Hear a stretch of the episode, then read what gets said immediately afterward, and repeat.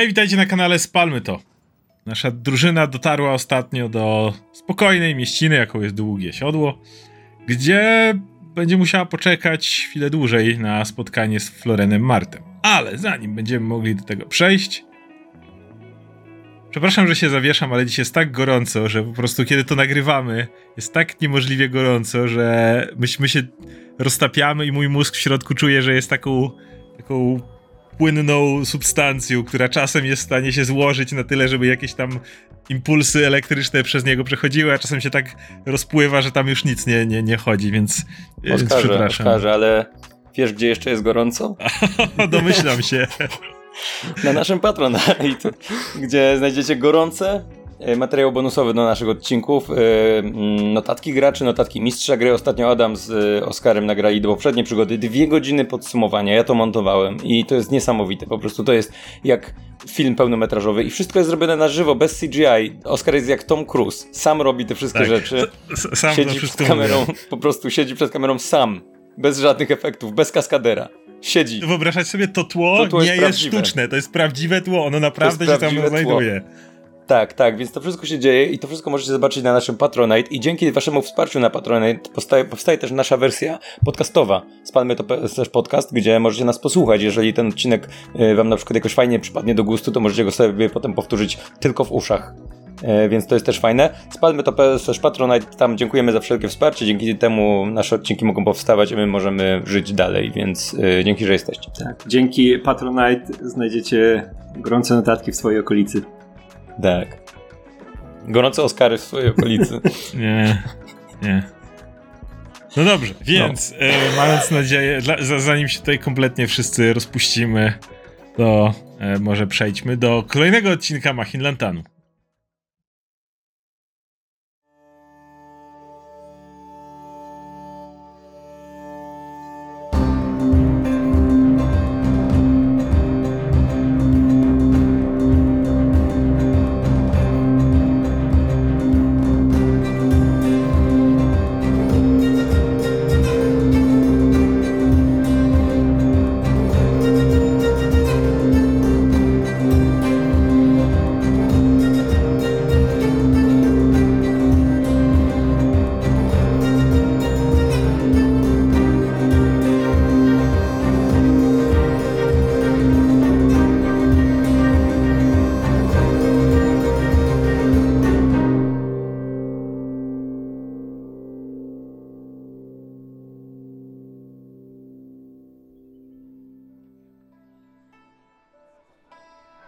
Znajdujecie się w długim siodle. Wiecie, że będziecie musieli poczekać tutaj całe dwa tygodnie na przybycie Florena Marta, który obecnie nie załatwia sprawy u Marchiona Mirabaru. W międzyczasie Wiktor popytał trochę o lokalnych tutaj rządców, którymi jest rodzina magów Harpelów. E, Joru i Chili kupili dzwon, ale przede wszystkim dostaliście, jeszcze na który jeszcze oczywiście na którego zrobienie czekacie, ale przede wszystkim dostaliście też sporą wypłatę, która co prawda nie pozwoli wam na jakieś niesamowite zakupy ze względu na to, że znajdujecie się w bardzo prostej mieścinie, ale może tak czy inaczej posłużyć wam się wam w, na najróżniejsze sposoby. Tak czy inaczej, w tej chwili znajdujemy się cały czas jeszcze w waszym pierwszym dniu. Tak naprawdę przybyliście poprzedniego wieczora do Długiego Siodła. Chili i Joru po negocjacjach e, w kwestii dzwonu e, ruszyliście do kasyna grającego golema, który znajduje się na południu przy wejściu do miasta. Kiedy zbliżacie się do samego e, budyneczku, to jest taki stary, drewniany budynek. Nie wyróżnia się niczym specjalnym. Wydaje się, że pewnie sta- stoi tutaj od początku, kiedy to miasto istnieje. Ale kiedy zbliżacie się do dosyć obszernych drzwi prowadzących do środka, jest na tyle wcześnie, że jeszcze w środku nie, nie ma jakiegoś wielkiego ruchu. Właściwie to wstaliście, zjedliście śniadanie, więc zakładacie, że jeszcze żadne gry tam nie trwają, nic takiego. Pewnie jacyś e, pomniejsi bywalcy raczej wpadli może na jakąś prostą gierkę w karty czy coś takiego, ale nic, nic większego. Ale kiedy się zbliżacie, zauważacie jak pewna postać I jest to, tym bardziej rzuca się w oczy, bo jak wspomniałem, jeszcze nie ma południa, ale jest totalnie pijana.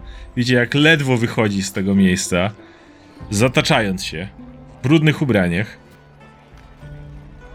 Mija was. Wpadając na was, tak. I robi parę kroków dalej. Po czym u, podpiera się o mur i z bardzo głośnym, e, słyszanym pewnie w całym mieście, wywala, o, opróżnia swoje, że tak powiem, bebechy na pobliską ścianę. W tym momencie orientujecie się, że ten duży jegomość, który tutaj tu się znajduje, to nikt inny jak Hugo, którego szukaliście wcześniej.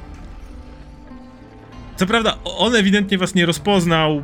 Raz, że jest pijany, dwa, to nie wy spuściliście mu łomot, żeby zabrać go tutaj, więc na dobrą sprawę nigdy was nie widział. Może przelotnie. E, Ale wy go widzieliście, bo widzieliście y, jego, podobi- jego ha- facjatę raz, kiedy przyjechał daleko w tłumie z głową ognistego giganta, ale przede wszystkim w momencie, kiedy Wiktor i Dragomir przywlekli go nieprzytomnego do wieży Lady Protector. Widzicie w tej chwili, jak on obficie wymiotuje pod ścianą, ewidentnie ze względu na dosyć poważne zatrucie alkoholowe. Czy w tym y, kasynie. On wyszedł z tego Tak. kasyna, tak? Czyli tam po prostu też podają alkohol Tak, przy okazji. tak. Ty, Joru, patrz. Mhm. To on. Okej, okej. y, Zbliżam się do niego powoli. Tak delikatnie wychylając się. Odwraca się, widzi, że nie jest najczystszy na twarzy. Jak przymruży oczy. E? Mogę pomóc? E, właściwie to tak. Hugo, prawda? Proszę to z siebie wyrzucić, spokojnie. To może chwilę potrwać. E, Mamy czas. Nie, nie, mo- nie, nie, mo- nie można go wyleczyć. To nie jest zatrucie alkoholowe. to jest zatrucie alkoholowe, ale e, on raczej właśnie się z niego leczy. w sposób dosyć naturalny. Nie możesz tego nie, w żaden sposób lepszy przyspieszyć. Mógłbyś półpodać może miksturę, ale w tej chwili żadnej nie masz. Nie podaję. Nie, i tak bym nie podał. On tak się odwraca. To zależy kto pyta. Jestem Chili, to mój przyjaciel Joru. Mm. Nic mi to nie mówi, nie wiem czy powinno. Powinniśmy pogadać. Jesteśmy współpracownikami Lady Protector Tribor. Mm. O ile jeszcze ktoś zajmuje to stanowisko na tym etapie. Nie ma już chyba czegoś takiego jak Tribor. No. Chyba nie. Z czyjegoś powodu. Między innymi. Dobra, czego ode mnie chcecie? Dowiedzieć się pewnych rzeczy. Możesz wiedzieć. Ja mogę wiedzieć, ja nic nie wiem. Ale możecie mi podstawić jeszcze zdjętą kolejkę. Tak widzicie, że gość jest coraz bardziej... Tak stoi, patrzy na was i może coś sobie będę mógł przypomnieć. Może napijesz się wody i pogadamy, co? Bo na razie ciężko jest Woda siebie. to trucizna. Możemy usiąść w środku? I jak stawiacie, to możemy usiąść nawet tutaj. Patrzę się tak na Joru. Ja idę, idę po jakąś. Mogę wejść do środka po jakąś wo- zapytać o jakąś wodę? Proszę. Weź wiadro od razu. Tak, tak, coś, coś. Wnętrze lokalu, jak jest w miarę duży budynek, ale wnętrze jest przytulne. Ma takie ciepłe wykończenie, e, zarówno ścian, jest drewniany sufit, bardzo duże okna, przez które w tym momencie wpada światło, które bardzo rozświetlają całą salę, w której normalnie toczą się różne gry. Na jednej ze ścian wisi ogromna tablica z wczorajszymi wynikami gier, ewidentnie, e, jakim, jakimś rozkładem wczorajszym. Ponadto na stole stoi e, wielka misa z jakimiś kulami do jakiejś gry ewidentnie. Prawie nikogo tu nie ma. Jest nie kawałek dalej jakiś barek, przy którym pojedynczy barman e, w tym momencie ewidentnie się nudzi. Jest bardzo wcześnie. Podchodzę szybko do barmana i mówię tylko: e, e, Dzień dobry, jestem lekarzem, potrzebuję wiadro wody. Tak patrzy na ciebie przez chwilę. To jest ważna sprawa. Sięga gdzieś tam pod, pod bar, gdzieś tam przesuwa jakieś Przygotowane rzeczy. wiadro wody. Nie, nie, nie, no, stawia wiadro i mówi "Ej, pod wejściem jest koryto, można zaczerpnąć. Powinno jeszcze tam być jakaś deszczówka. Dziękuję. Przyniosę je za chwilę. I lecę, lecę napełnić szybko wodą Mhm. i wrócić e, do Chili. I A, Czyli w tym, w tym czasie Hugo, e, jego em, upływ czasu jest, w jego głowie jest bardzo zaburzony, więc jak stoi tak oparty o ścianę, to masz wrażenie, że tak przysypia trochę. Budzi się. Długo tu pijesz? Co? Nie. Na parę. Mm, Tak patrzy, podnosi ręce, żeby zacząć liczyć na palcach, ale stwierdza, że to nie ma sensu i urywa temat. Mm. ja przychodzę, przychodzę z tym wiadrem wody, Mhm. podsuwam pod głowę i, i e, mówię, żeby włożył ten łeb. Tak On się odsuci. Jestem lekarzem. Widzicie, że on jest skrajnie uwalony. To jest po prostu. Jak na taką godzinę, to on jest, on jest w absolutnym tutaj. stu- Nie wiecie, czy jesteście w stanie w ciągu najbliższego czasu z niego cokolwiek wyciągnąć w stanie, w którym on jest. No ale. On tak bierze, no dobra, z- wkłada tak, wiesz, tak mu bierze to i tak, tak głowa mu tak opada do tego wiadra. I tak, no, Ty on się utopi. Juru. Zabieram, zabieram mu wiadro. Przeciera. Ym, Dobra, to nie ma, nie ma zupełnie sensu. E, gdzie, gdzie się zatrzymałeś?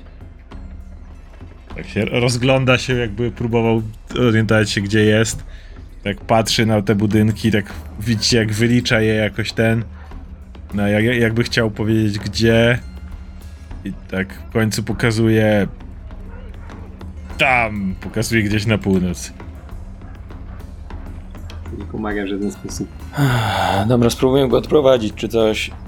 No, chociaż będziemy wiedzieli, gdzie się zatrzymał. Musi odpocząć i wtedy najwyżej do niego zagadamy. Mhm. No więc bierzecie go z dwóch stron, żeby się na was oparł. No, dziękuję bardzo. I prowadzicie, tam gdzie on mniej więcej mówi. W tym czasie przejdę do Wiktora.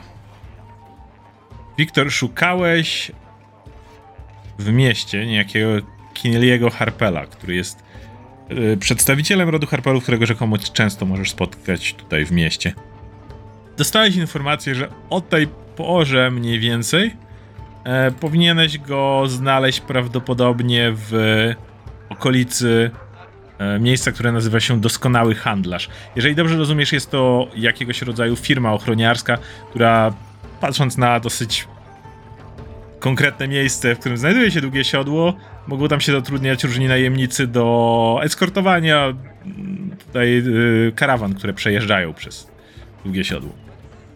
Ewidentnie ze względu na, z tego co rozumiem, ze względu na wzmożony ruch ostatnimi dniami e, no, uchodźców z Tribor, jakby bezpieczeństwo też tych ludzi, którzy podróżują, jest bardzo ważne i ewidentnie rodzina Harpelów również coś w tej kwestii robi. Kiedy zbliżasz się do doskonałego handlarza, przechodzisz przez niewielki placyk, taki ciężko to nazwać nawet prawdziwym miejskim placem, patrząc na malutką e, wioseczkę, ko ko koło jest niewielki stawik. A widzisz, że akurat właśnie wychodzi z niego mężczyzna, którego z opisu mógłbyś wziąć za Kineliego Harpela. Bardzo niepozornie wyglądający jegomość. Gładko ogolony, e, krótko ścięte czarne włosy.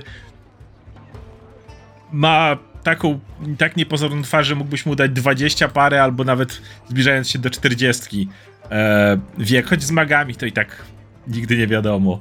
E, ma on dosyć proste, e, takie praktyczne, skórzane ubranie. Cały jest ubrany na czarno. Mm, ale nie nosi żadnej szaty, czarodzieja czy czegoś takiego, co wynikało. Raczej gdybyś tak go spotkał, mógłbyś go wziąć za jakiegoś właśnie kupca, handlarza, albo nawet mm, może jakiegoś myśliwego, który akurat e, jest w swoich, powiedzmy, bardziej codziennych, e, codziennym ubraniu. On przechodzi koło ciebie, kiwa ci głową, najwidoczniej ma w zwyczaju do wszystkich e, tutaj mieszkańców e, Długiego Siodła i mija cię i przechodzi dalej koło stawu. No to zaczepiam go. Tak? Słucham? Jego głos jest bardzo spokojny. Masz wrażenie, jakby był on prawie że pozbawiony jakichś emocji. Nie, nie ma w tym nim jakiegoś za- zadziwienia, zastanowienia, jedynie taki chłodny spokój. Mhm. No, dzień dobry. E, nazywam się Wiktor. Jestem jednym z. e, No, z ludzi, którzy byli przy ataku na Tribor. Bardzo mi przykro z powodu tego, co się stało. Staramy się dokładać wszelkich możliwości, aby zapewnić wam spokojną podróż, przynajmniej do Mirabaru. Jak tłumaczyłem wielu wcześniej, niestety Długie Siodło nie ma takich możliwości, aby przyjąć e, do siebie ludzi, którzy ucierpieli tam. No, my całe szczęście nie potrzebujemy schronienia. Pracujemy z Lady Protector, ja i moja drużyna. Mm, Chciałem się dowiedzieć, bo słyszałem tutaj od paru ludzi, że można od pana u pana się zaopatrzyć w jakieś magiczne elementy. E, To zależy, czego pan szuka. Osobiście nie handluję niczym, ale faktycznie mogę pośredniczyć w handlu z moją drogą kuzynką, która zajmuje się różnego rodzaju magicznymi wyrobami. Zwykle na e, konkretniejsze przedmioty trzeba czekać dłuższy czas. A co pan ma na myśli mówiąc konkretniejsze przedmioty? Myślę bardziej o różnego rodzaju różdżkach czy magicznych kosturach. Okej.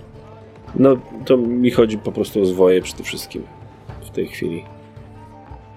Tym nie powinno być większego eliksiry problemu. albo coś takiego. Mm, Okej. Jeśli chodzi o eliksiry, to na tą chwilę niestety nie mogę panu pomóc. Większość naszego przerobu została przekierowana na wsparcie dla osób, które uciekają z Tribor. Jednak jeśli chodzi o zwoje, być może mógłbym pomóc. To zależy, czego pan szuka. Przede wszystkim interesuje mnie teraz zwój e, promienia mrozu. To bardzo prosty czar. Jeśli chce pan, mogę go panu bardzo szybko zdobyć. Jeżeli będzie pan tu Wspaniale. jutro o tej samej porze, będę tutaj. Jasne, nie ma problemu. No, tak jak mówiłem, współpracujemy z Lady Protector i mamy tutaj zadanie do rozwiązania. Znaczy, zadanie.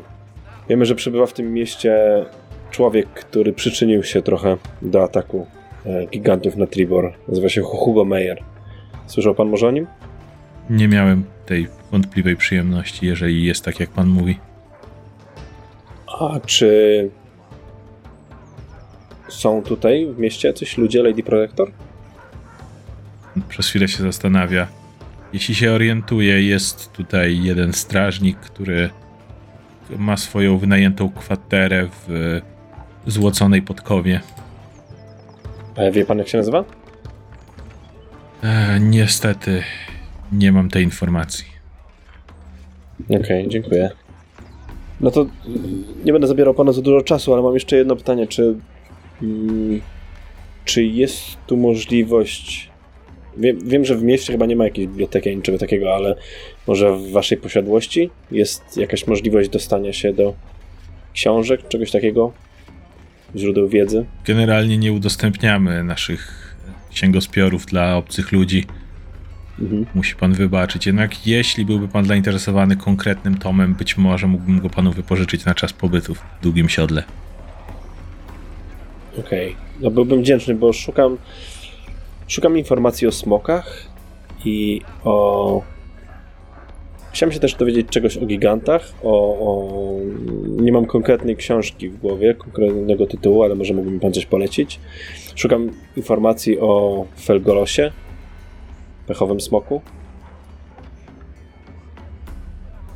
Będę mógł zapytać wśród moich kuzynów. W takim razie, jak będziemy widzieć się w sprawie tego zwoju, to, to mam nadzieję, że może będzie miał pan na mnie jakieś informacje. Dobrze, dziękuję. Nie zabieram panu więcej czasu. Życzę miłego dnia. Do zobaczenia. Wzajemnie. Chili i Joru do, jest, byliście w stanie o dziwo doprowadzić Hugo z powrotem, na ile rozumiecie, do, tego sam, do tej samej placówki, w której wy, wam Floren załatwił e, pokoje. Więc on prowadzi e, i pokazuje na parterze. Wy macie na, na piętrze pokój, a on, on jakby na parterze gdzieś. Wy- Tutaj. Wiecie, że na górze jest Dragomir, który teraz cały czas pracuje tam nad swoimi rzeczami jeszcze. Ech, dobra, słuchaj, słuchaj, Hugo, nie tak go klepię. W tym momencie, kiedy wchodzisz i dla nim chcesz powiedzieć, podchodzi do ciebie człowiek, który ma na sobie barwy straży Tribal, który widziałeś tak. O, widzę, że znaleźliście naszą zgubę. Mhm. E, on tak staje przed tobą i mówi: Quentin, jestem przedstawicielem e, Lady Protector tutaj. Powierzono mi niańczenie tego tutaj. Pokazuję na niego. E, no cóż, widzę, że jest dokładnie w takim samym stanie jak co dzień. Możecie go położyć do jego pokoju. Który to jest pokój? Mm, Pokazuje z tyłu Dobra. jeden z dolnych. Chcielibyśmy z nim porozmawiać, jak będzie w stanie. Proszę go utrzymać w stanie takim właśnie zdatnym do dyskusji jakiejkolwiek. To nie jest proste. Większość czasu i on, i on wtedy puszczacie go, a on spokojnie idzie do swojego pokoju, zamyka drzwi za sobą i tylko słyszycie takie głośne by się walnął gdzieś. Jeśli ruszy tyłek znowu. Przez większość czasu jest albo agresywny i stara się mnie pobić, albo wszystkich innych, którzy są w jego zasięgu, albo jest w tym stanie, który właśnie tu widzicie. Nie ma nic pomiędzy. Zróbmy tak, jeśli będzie chciał wyjść tam, gdzie wychodzi zazwyczaj, proszę nas powiadomić od razu. Jeśli zobaczy inne osoby, z którymi już miał do czynienia, to odechce mu się bitek i będzie chciał pogadać raczej. Trzeba go złapać w tym miejscu pomiędzy tym jednym a drugim stanem. Podejrzewam. Nie ma czegoś pomiędzy. Jak się budzi, jest od razu wkurwiony. To je wolę się nim zająć, jak jest wkurwiony, niż jak jest taki. Proszę nas powiadomić od razu, jak tylko będzie taka możliwość.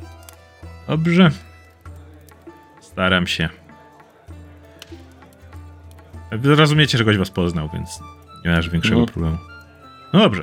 To jeszcze w takim razie, zanim przejdziemy do czego, e, wszyscy zbieracie się z powrotem w e, waszych pokojach, gdzie Dragomir widzicie, że tam już ten, ten pom- pokój, w którym on e, ma z Wiktorem, to Wiktor już przyzwyczai się do tego, że slalomem będziesz musiał jakimiś e, labiryntami dojść do swojego łóżka i to jest jedyne miejsce, gdzie możesz się położyć, bo cała reszta przestrzeni tego pokoju została w tym momencie zarekwirowana na potrzeby dzia- działań Dragomira.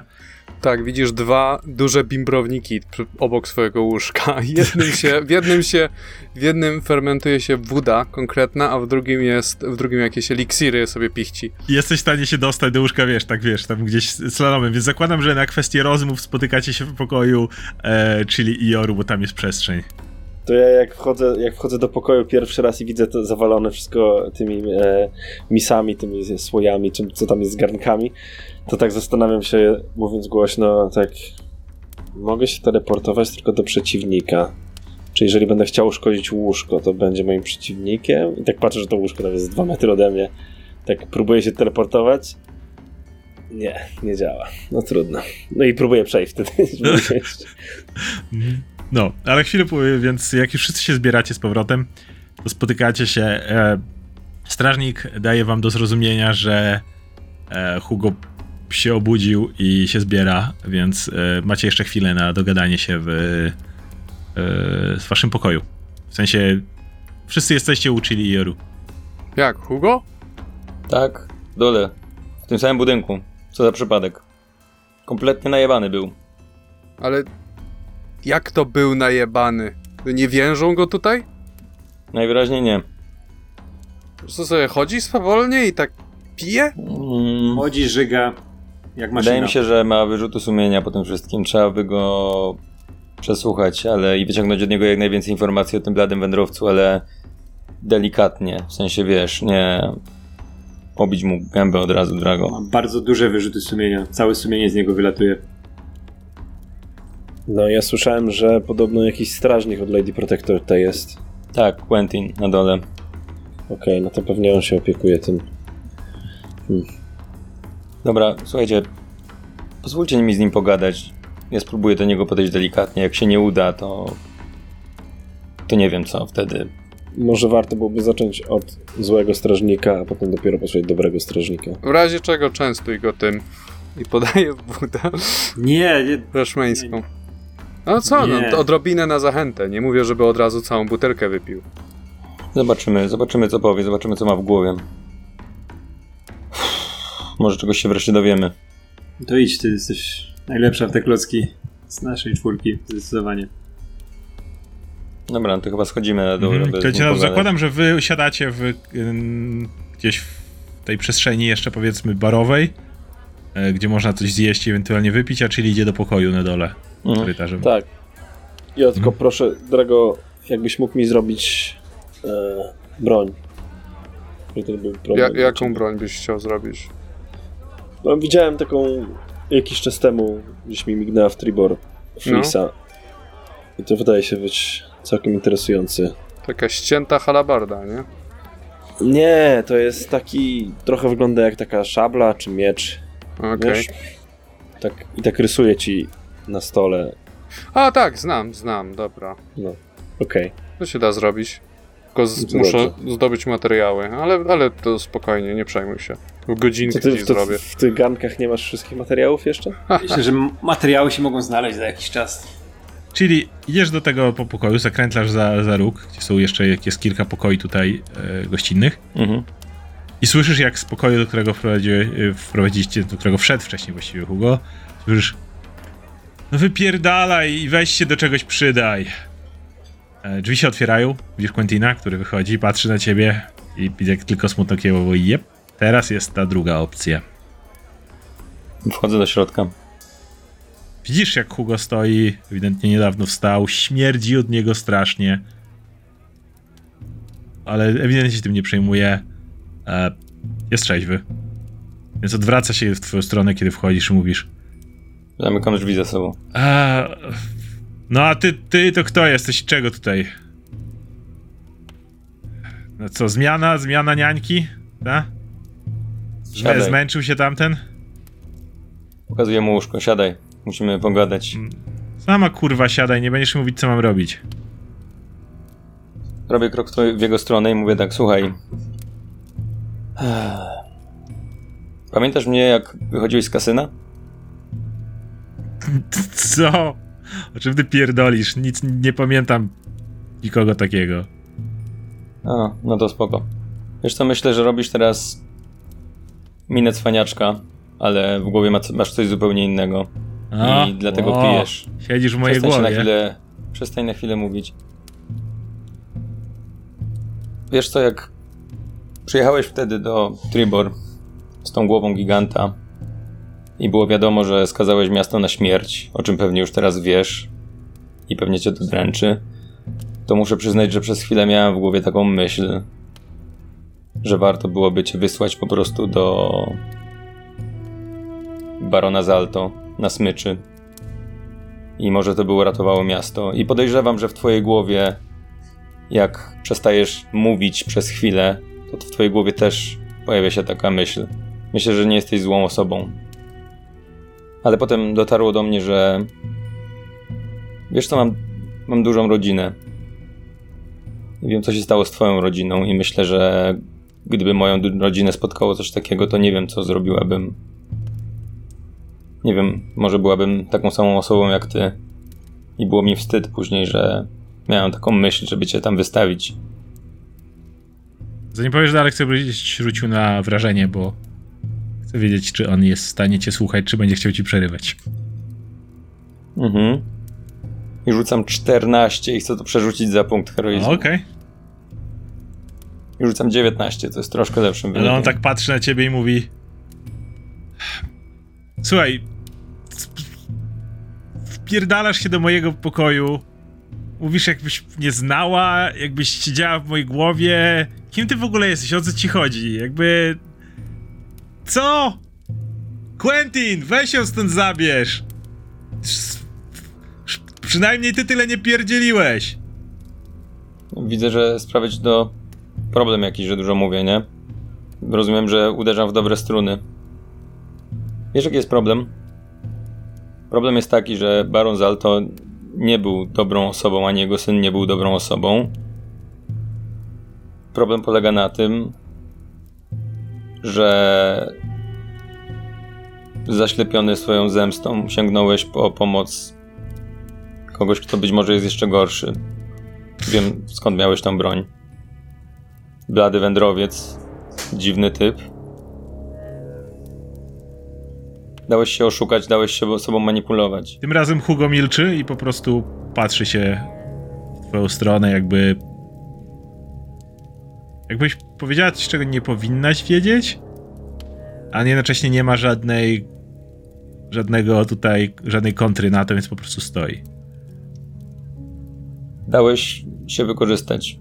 On wykorzystał twój ból, twoją chęć zemsty, twoją chęć zrobienia czegoś. Rozumiem, że to ciążyło ci przez lata, że czułeś się bezsilny po tym, co się wydarzyło z twoją rodziną, a on przyszedł i dał ci siłę. Problem w tym, że on nie zrobił tego, żeby ci pomóc. On zrobił to, żeby doprowadzić do zniszczenia Tribor być może. I wiesz, jak to się skończyło. Myślę, że nie jesteś złą osobą. Myślę, że popełniłeś po prostu błąd, ale nie da się cofnąć czasu. I ci wszyscy ludzie, którzy zginęli, nie da się oddać im życia. Ale to, co możesz zrobić, to możesz nam powiedzieć wszystko, co wiesz o tym gościu, bo jesteśmy na jego tropie i wiemy, że on dalej działa i dalej kombinuje. Dopiero co niedawno trafiliśmy na niego w, po drodze, gdzie znowu wykorzystywał swoje moce, żeby krzywdzić kogoś, żeby manipulować, żeby dać komuś jakieś moce. To nie jest pierwszy raz, też nie byłeś pierwszy. Wcześniej wzbogaciło jakieś moce orków na szlaku, którzy zaatakowali miasto. Pewnie słyszałeś, co się zdarzyło w Borach. To też była jego sprawka. Więc nie tak, że będziemy się przyjaźnić teraz, Hugo. Nie przepadam za tobą i nie wydaje mi się, żeby to się mogło zmienić, szczerze mówiąc. Ale myślę, że to, że teraz pijesz całymi dniami, oznacza, że gdzieś na dnie w twojej głowie jest jednak jakiś wyrzut sumienia.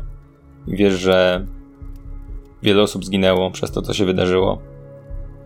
Ale możesz chociaż po części to naprawić. Rzuć jeszcze raz na wrażenie. Po raz kolejny 19. Patrzę na ciebie. Widzisz, że sam walczy ze sobą. Ten pyta: Jakim wam? Nazywają nas płomienną różą. Przyzwyczaisz się. Staramy się pomagać. Poznałeś dwóch moich kolegów z bliska, z tego co wiem. On myśli przez chwilę. A, te dwa złamasy. Mają też dobre cechy. No. Dwóch na jednego. Tak to każdy z nich by dostał po ryju. Pewnie tak. Z drugiej strony ty miałeś magiczną broń od... Tak, bo tamci to nie mieli typa. nic. Widziałem, jak ten jeden z nich. Pnącza, które mnie nagle splątały, to tak same z siebie wyskoczyły. Nie o to chodzi teraz. No nie chodzi o to, czy ty jesteś silniejszy, czy oni są silniejsi. Wiesz co, to jest... To jest tylko... Jakaś bijatyka. Nie udowodniłeś wtedy ani swojej siły, ani oni nie udowodnili swojej siły, bo to nie o to chodzi. Udowodnić swoją siłę możesz w tym momencie, robiąc dobrą rzecz. Gdzie oni są? Wiem, wiem, że to, co chcesz, to, to, co, to czy, o czym teraz myślisz, pomoc nam, oznacza dla ciebie, że musiałbyś przyznać przed nami, ale przede wszystkim przed sobą, że zrobiłeś coś nie tak. Gdzie I oni rozumiem, są? że łatwiej jest to po prostu zakrzyczeć za ścianą. To on próbuje cię minąć i i wyjść. Nie wiem, czy stajesz mu na drodze. Czy mogę spróbować zinterpretować to, co on robi? W sensie, czy on rzuca się agresywnie na nich, chce ich obić mordy, Nie czy... wiesz, po prostu idzie. On jest w trybie wkurwienia, więc y, to jest cały czas w zasięgu jego działań, ale nie ma, nie ma swojej magicznej spluwy nigdzie, nie? Mhm, to puszczam go, pozwalam Okej, mu to on przychodzi, przejść. otwiera drzwi, wychodzi na Nie, zewnątrz i wszyscy goście odwracają jak, jak na krzyk Hugo, Hugo, który wchodzi, krzyczy Wy! Tak pokaz, patrzy do e, Wiktora i Dra e, Dragomira. Ej, chyba mówi o nas, Drago. No ja od razu wstaję i chcę mu, e, chcę się przywitać z nim pięścią, jeżeli będzie cokolwiek. Tak, on idzie do was i taki Zobaczmy jeszcze raz, ale może pojedynczo. Bez żadnych sztuczek. Jak patrzy na was. chcę mu dać mordę. Okej, on zbliża się do ciebie i... Rzuć na atak bez broni po prostu. 22. Więc e, Hugo idzie krzycząc, krzycząc i, i Dragomir prostym buf, walisz go w ryj. On tak odskakuje mu głowa do tyłu. Patrzy na ciebie i wtedy...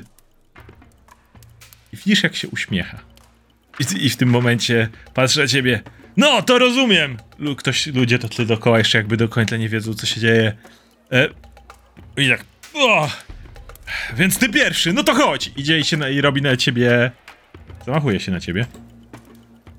Próbuje cię trafić, Mhm. ale jesteś w stanie złapać jego rękę i ją i odsunąć. On tak z DD mówi. Hyh. E, e, I, i, I dalej, dalej próbuje się na ciebie rzucać. Próbuję go po prostu przewrócić. Chciałbym go, chciałbym mu ściąć nogi i go przewrócić. E, Okej, to rzuć na przewracanie. 21. Plus. Nie, nie udaje ci się. Jesteś w stanie pchnąć go, ale on, y, on jest w stanie utrzymać się na nogach. W tym momencie on, on wyprowadza cios, kiedy, kiedy ty e, go, go próbujesz przewrócić. W dalszym ciągu nie jest w stanie e, dosięgnąć cię ten cios. Reszta ludzi już dookoła, widzisz jak Quentin e, wychodzi, i Chi- Chili też wychodzisz i widzisz, że Dragomir i, e, i Hugo się tam zaczynają nawalać. Reszta stoi obok. E, Quentin tak tylko się opiera o ścianę, widząc, że Dragomirowi idzie w miarę dobrze. Hugo nie jest w stanie go ani razu trafić. I tak staje o ścianę i się opiera i tylko na to patrzy Quentin. Ja podchodzę do Joru i mówię dwa srebrne, że Drago wygra. Wygram, proszę zobacz jak ten się porusza. Żałosne, mógłby mi przerwać, ale o, potrzebuję lekcji. Całe Hugo. A ja tylko, ja, ja jem, ja nawet nie przejmuję się tym po prostu. Okej. Dragomir? Ja go próbuję złapać w tym momencie. Mhm. Dalej możesz powiedzieć. Nie. Próbujesz go chwytać, on się wyrywa i wyrywając się dalej próbuje cię, cię walnąć. I tym razem cię Uff. trafi. I tym razem cię wali tak bardzo konkretnie gdzieś w bebechy. Y, y, Czu, czujesz cię, o tak aż wywalasz z siebie e, powietrze wy, z siebie. czujesz jak, e, widzi jak e, Drago, odchylasz się do tyłu, odpierasz się o stół i nagle ten cios powoduje, że zaczynasz zanosić się kaszlem. I to naprawdę poważnym kaszlem. Widzicie, jak Dragomir nie może złapać oddechu po tym uderzeniu. To ja, ja, ja podbiegam i chcę go wyleczyć szybko, bo nie, nie wiem co jest i myślę, że to może być od tego ciosu, że coś tam mogło być Dobra, uszkodzone. trzeba ich rozdzielić. To ja podchodzę i próbuję e, Hugo z tyłu przy- przytrzymać. Ja krzyczę do Chili To też na Hugo.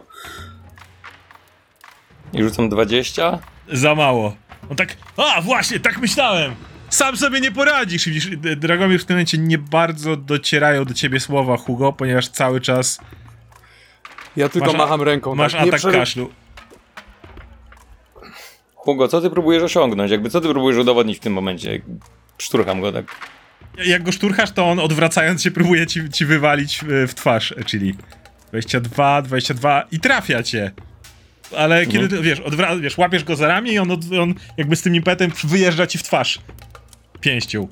Puf, czu, czujesz to uderzenie. Wiktor, Ja pomóż sobie jej. ustnik zakładam do Aha. ten i w, biorę wiesz. wdech i stabilizuję sobie. I Hugo tak i, i, i stoi. Dobra.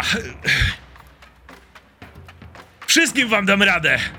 Rzucam się na niego. Drago, czekaj! E, czy jeszcze chcę zapytać, co Wiktor robi? Dalej jesz? Nie, ja mówię, dajcie im się bawić. On przecież nic nie zrobi, Drago. Ja widzę co jest Drago, mogę, mogłem poznać? Czy coś sprawdzić? Ciężko ci powiedzieć, on że wziął, wziął ustnik, z- parę razy, wiesz, w- parę głębszych wdechów i ustabilizował się. Mhm. No to zwracam, zwracam uwagę na ustnik, ale, ale na razie nic nie robię. Mhm. Jeszcze mocniejszą uwagę na ustnik, bo wiem, że Dobra. wcześniej był, nie? Dragomir, co robisz? Jak się o, o, przestajesz kaszleć. No rzucam się na typa. Okej, to przywal. 11, nie trafię. On się Chcę to uchyla... przerzucić heroicznym. Chcę to Dobra, przerzucić dajesz. heroicznym. Fuck it. Dajesz.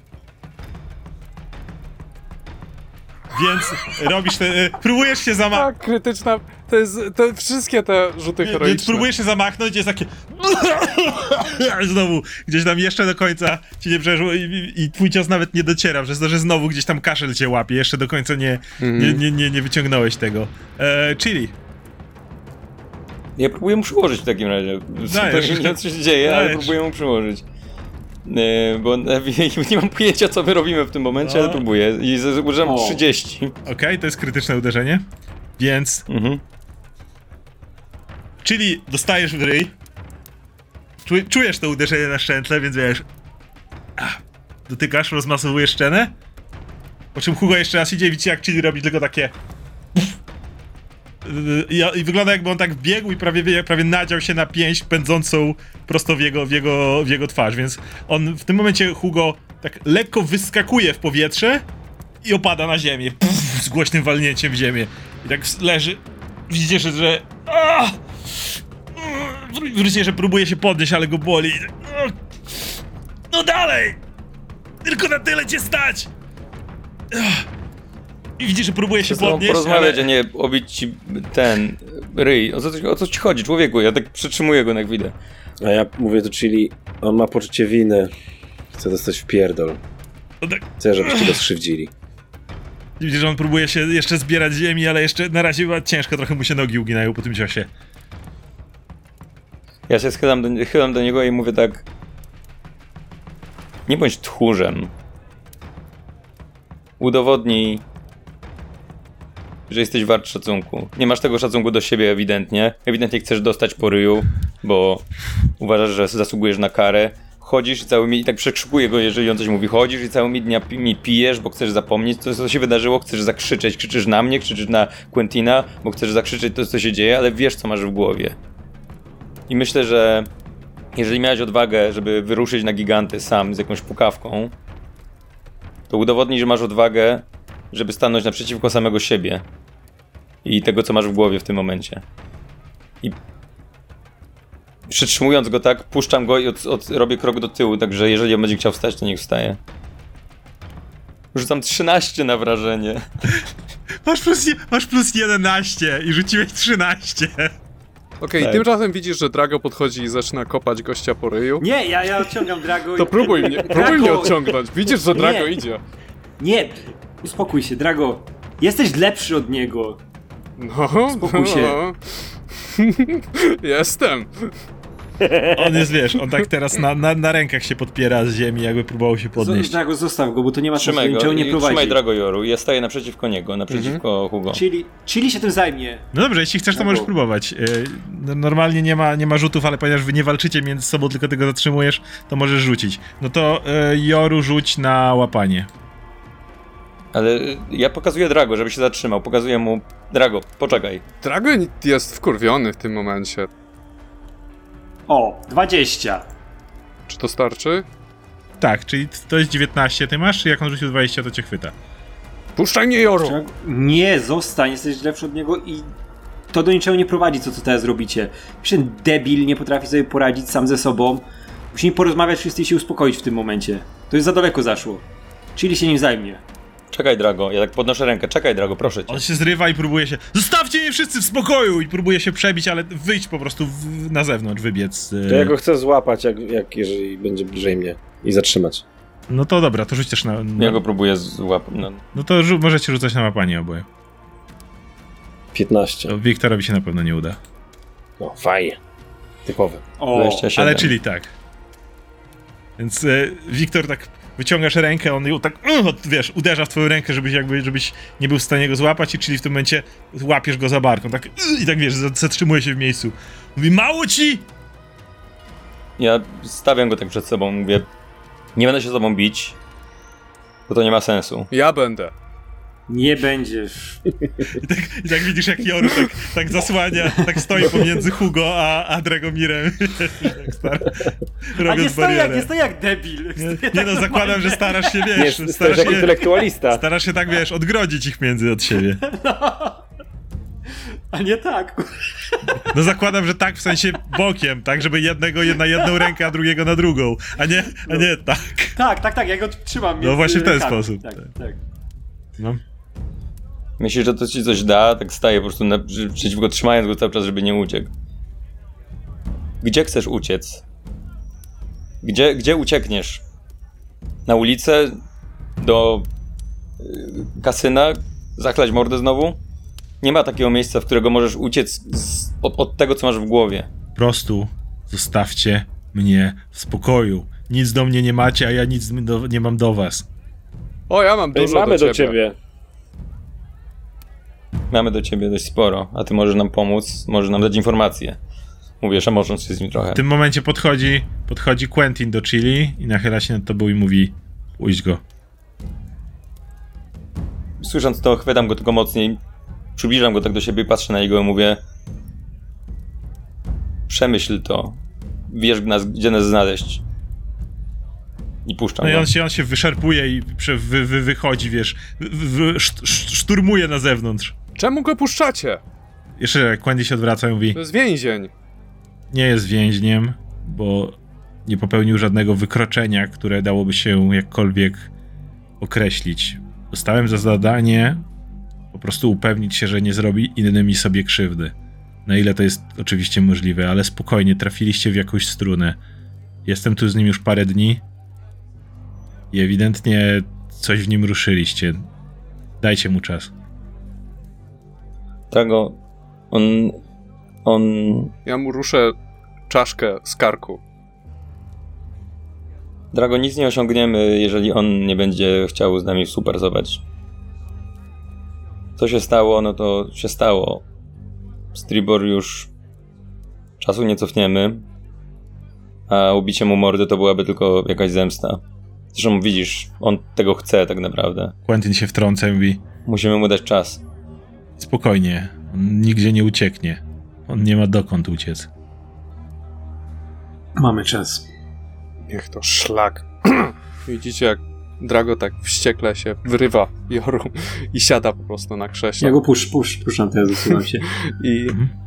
i, i, I po prostu sięgam po wódę i piję sobie. Mhm. No dobrze. W takim razie pozostaniecie w, e, pozostajecie w długim siodle, czekając na przybycie Florena. Więc spędzacie tutaj kolejne dwa tygodnie. Hugo nie odzywa się do was, ale jednocześnie nie widać, żeby ciągle chodził schlany. Na ile Quentin stara się wam donosić o tym, po prostu jest w miarę zamknięty. E, Złapał pracę w lokalnej rzeźni, więc chodzi tam rano do pracy. Najwidoczniej Quentin mu ją załatwił bardziej po to, żeby po prostu czymś się zajmował.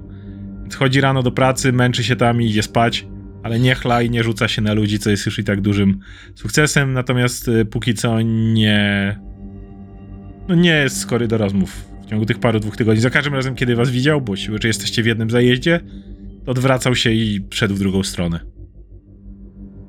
Wiktor, Kinnelly faktycznie dostarczył ci ten zwój i również parę książek. E, Masz wrażenie cały czas po nim, że jest bardzo chłodny, bardzo opanowany i bardzo mówiąc spokojnym głosem, ale jednocześnie parę razy miałeś okazję z nim, z nim porozmawiać i rozumiesz, że jest dosyć przyjazny i pomocny i zależy mu na ludziach po prostu. Aczkolwiek nie poznałbyś tego po jego głosie, bardziej po jego działaniu. Niestety książki, które jest w stanie ci e, udostępnić, niewiele są w stanie ci poza podstawami powiedzieć, więc jeżeli chcesz poznać jakieś absolutne podstawy o smokach czy o e, gigantach, to możesz o nie zapytać, ale to są czysto podstawy, wiesz, ile jest typów smoków, ile jest typów gigantów, y, jaka jest hierarchia, tego tak, takie podstawowe rzeczy pomiędzy nimi. O samym Felgolosie nic. A czy jest w tym coś takiego, że mogę w sensie, nie wiem, na przykład e, rozwijać swój, swoją wiedzę na temat smoków, czy na, na temat gigantów? Tak Zakładam, prawem? że zużyliście te tygodnie do przetrenowania się, więc nie będziecie mogli rozwijać loru. Więc, więc uz- uznaję, że po prostu dostałeś książkę, w której są podstawy, ale to jakby nic więcej.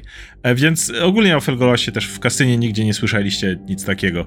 E, więc chciałbym teraz mniej więcej zapytać, jak mniej więcej spędzaliście ten czas tutaj w Długim Siodle. Od razu mówię, że nie działo się tu prawie nic. E, Większość uchodźców już zdążyła tędy przejechać, więc życie w tym miasteczku toczy się bardzo, bardzo powoli. Dodam tylko, że wasz Jasper, który ma tworzyć wam dzwon, dostał nagłe zamówienie na dzwony Co was bardzo dziwi, jak to jest w ogóle możliwe, że może dostać nagłe zamówienie na dzwony, ale dostał y, od Harpelów, być może znowu im coś eksplodowało. I skoro o tym mowa, od czasu do czasu z takim, taką częstotliwością nawet raz dziennie, czasem częściej, z daleka słychać potężne eksplozje mieszkając w drugim siodle.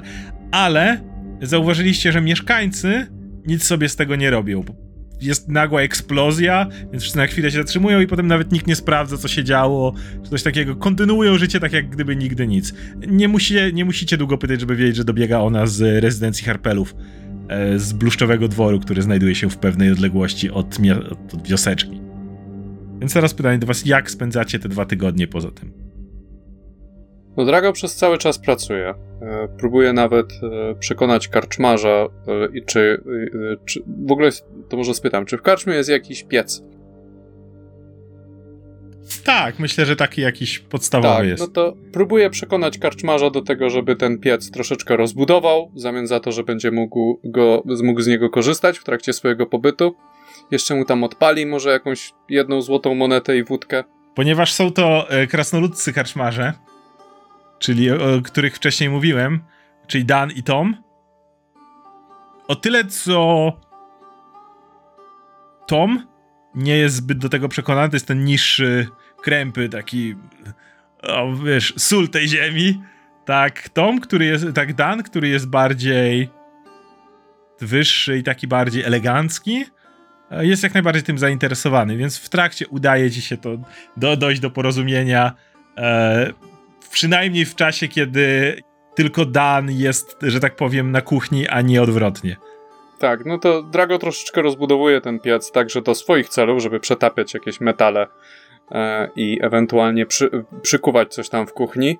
A tak to siedzi większość czasu w pokoju, skręcając coś, sprawdzając swój bimbrownik, e, sprawdzając, czy się dobrze pyrkoce i, i tym podobne rzeczy. Czasami wychodzi, żeby kupić jakieś materiały, ale to rzadko jest. Głównie zaabsorbowany swoją pracą i pożycza od Chili miecz w pewnym momencie. Tak, ale to zaraz tego przejdę, bo chcę chciał Mhm. powiedzieć dokładnie, co, co zrobiłeś i mamy pewne, czy jak to wygląda, więc, e, więc do tego już dojdziemy. Natomiast chciałem wiedzieć, e, co robi reszta.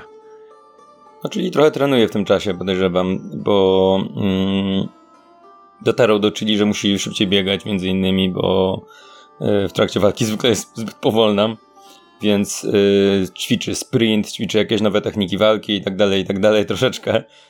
Akurat wokół dłu- długiego siodła to jest taki niewielki dystans, Tak. ale tak robi, rano wstaje, czyli wiesz, i robi kilka okrążeń wokół wioski.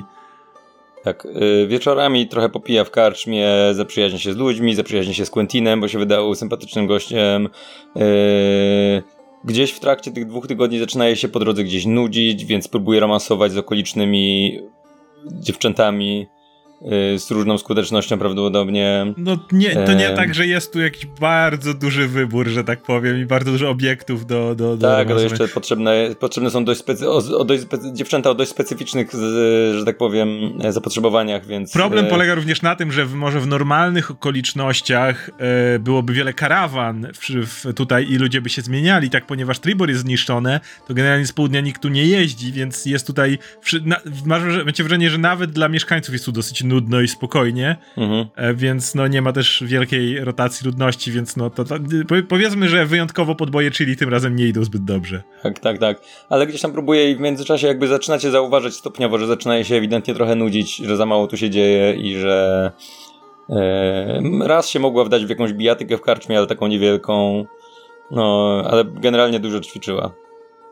E, to w czasie tych dwóch tygodni Joru najczęściej tutaj przesiaduje przy miejscowym stawie i medytuje albo trenuje w jakiś sposób. Eee, skupia się bardzo na wodzie, która jest przed nim. Czasami widzicie, że robi jakieś ruchy ręką czy coś, ale zupełnie nic się nie dzieje i widać po nim jakąś większą frustrację. E, również jak medytuje, to można zauważyć, że czasami po jego rękach przebiega taka błękitna energia jakaś e, która, która troszkę taka jest płynna jak woda, ale to jest takie bardzo, bardzo iluzoryczne. To, to można czasami zauważyć. A wieczorami często e, przesiaduje w kasynie i wymyka się czasami, żeby, żeby po- posiedzieć tam i odpocząć, zrelaksować się na swój sposób.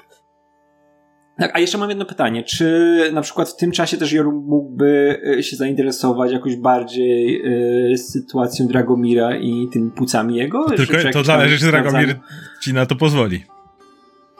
Znaczy, no, za, zagadać zawsze możesz. Tak, to, prób- to w tym czasie, w tym czasie po prostu próbuję, wiesz, się tego czegoś dowiedzieć. No kurczę, jest lekarzem, nie? A chłop kaszle i używa jakichś rzeczy, więc próbuje się dowiedzieć c- czegokolwiek, bo mu na nim zależy, nie? Na jego- Joru przynosi mu dzwon, żeby go przekupić, żeby się ten... Jeszcze- jeszcze nie. Powiedział. No, więc jak, jakbym mógł się czegoś dowiedzieć, jeśli e, Adam pozwoli, jeśli Dragomir pozwoli, to czy mogę otrzymać jakieś informacje? To, to ja mam dać ci te informacje? No, Drago To zależy, czy, nie- chce, ba- czy, czy mu chcesz powiedzieć, Tak. czy chcesz dać się badać, bo to dwie rzeczy. Dobra, Drago ci się nie pozwolił dać badać, po To nie pierwsze. możesz rzucić na medycynę. Zwyczajnie. Okej, to E, Natomiast powiedział ci, że to jest coś, co, z czym sobie radzi, że to się zdarza raz na jakiś czas, czasem jest gorzej. Jeśli ma duży kontakt z jakimś dymem, jak na przykład z dymem z, od draków, z którymi walczyliście, no to wtedy to, to jakoś na niego zadziałało negatywnie. Ale przez większość czasu jest ok, jeśli nie walczy i nikt go akurat nie uderzy idealnie. W ten, to, to, to, nic, to nic się nie dzieje, że e, mówi ci, że e, w, tym, w tej masce, gdzie, kiedy ma ten ustnik, no to ma tam kombinację różnych ziół i e, różnych ziół i eliksirów, które są jak gdyby tak rozpylane w tym momencie, kiedy on to wdycha. I poznajesz dokładnie skład i jest to skład, który ci się wydaje jakby racjonalny. To nie jest nic nadzwyczajnego, jest to normalne medyczne środki, których byś używał do tego typu schorzeń. Joru szanuje tutaj prywatność e, Dragomira, ale i tak jest w ciągłym pogotowiu, próbuje być i jeśli zajdzie taka potrzeba, to od razu chce mu w jakiś sposób pomóc, przebadać go, bo ta sytuacja cały czas go W niepokoi. ciągu tych nie? dwóch Ale- ale tygodni szanuje, generalnie tak. nie zachodzi taka potrzeba. Mhm. Tak, tak, tak, ale, ale cały czas jest, wiesz, w stanie, w stanie właśnie takim no, podniesionego ryzyka, nie? No ale dowiadujesz się, że Dragos sobie się tym w ogóle nie przejmuje. I Mhm. dla niego to jest coś, co jest po prostu stare Nie, nie, jak, wieści. się- jeśli też jak znam, wiem, że tam są zioła i ten, to, to mniej Mhm. więcej wiem o co chodzi. Okej, nie? to jeszcze Wiktor. E, Wiktor trenuje e, nowy ten, nowy czar. E, Promień Mrozu, który zakupił w zwoju, który wypatrzył u Sylwiana podczas walki w Tribor. Stwierdził, że może mu się przydać, bo ma e, duży dystans. Jeśli potrzebowałeś, e, to Kinelli był też bardziej niż chętny, żeby pomóc ci w miarę ogarnąć, jak się rzuca ten czar. Jakby ten. Okej. w O, takim razie ewidentnie on też się nudzi, bo jakby e, normalnie trzeba było przyjść, ogarnąć e, chociażby zawsze wozy, które przejeżdżały przez e, długie siodło, dowiedzieć się, kto dzisiaj zajechał, kto jest. Nikt nie zajechał, nikt nie się tutaj nie, nie pojawił, więc e, Harper, który tu przychodzi zarządzać, no, no nie ma czym, więc, więc, więc e, po, po raz kolejny, je, jeżeli generalnie zauważyłeś, że w ciągu tych dwóch tygodni, jeżeli o coś go prosiłeś, żeby w czymś pomóc, to on zwykle był chętny, żeby to zrobić. Ale masz wrażenie, że tu jest po prostu. No, no jest nuda, no. Ruch stanął. No to w takim razie, jak, jeżeli z nim spędzam czas, to chciałbym też wyciągnąć z niego trochę informacji o jego rodzinie i, i wiesz, o tym, jak wygląda to u nich i ten. Generalnie się czegoś dowiedzieć. dowiadujesz się raczej tego, co, co już wiedziałeś. On jest. E, jest, to, jest to bardzo stara rodzina, em, która. Wiesz co, powiem ci nawet więcej. Rzuć, możesz rzucić na prośbę, ale możesz użyć do tego oczywiście e, swojej umiejętności. Bo jest dzisiaj przyjaźnie nastawiony, więc możesz rzucić na prośbę. 27. Dobrze, więc po raz kolejny, ponieważ Kinelli się bardzo nudzi, e, to fakt, że e, może cię chociaż poduczyć e, czarowania daje mu jakąś rozrywkę, więc e, dowiadujesz się poza tym, co wiedziałeś, że tak, Harperowie są bardzo starym rodem. Mają jedną rzecz, którą, która jest w miarę wiadoma w wiosce, ale to nie jest tak, że to jest coś, czym chwalą się przed przejezdnymi. Większość harpelów niestety z jakiegoś niewiadomego powodu, może jest to jakaś genetyczna kwestia, ale rodzi się z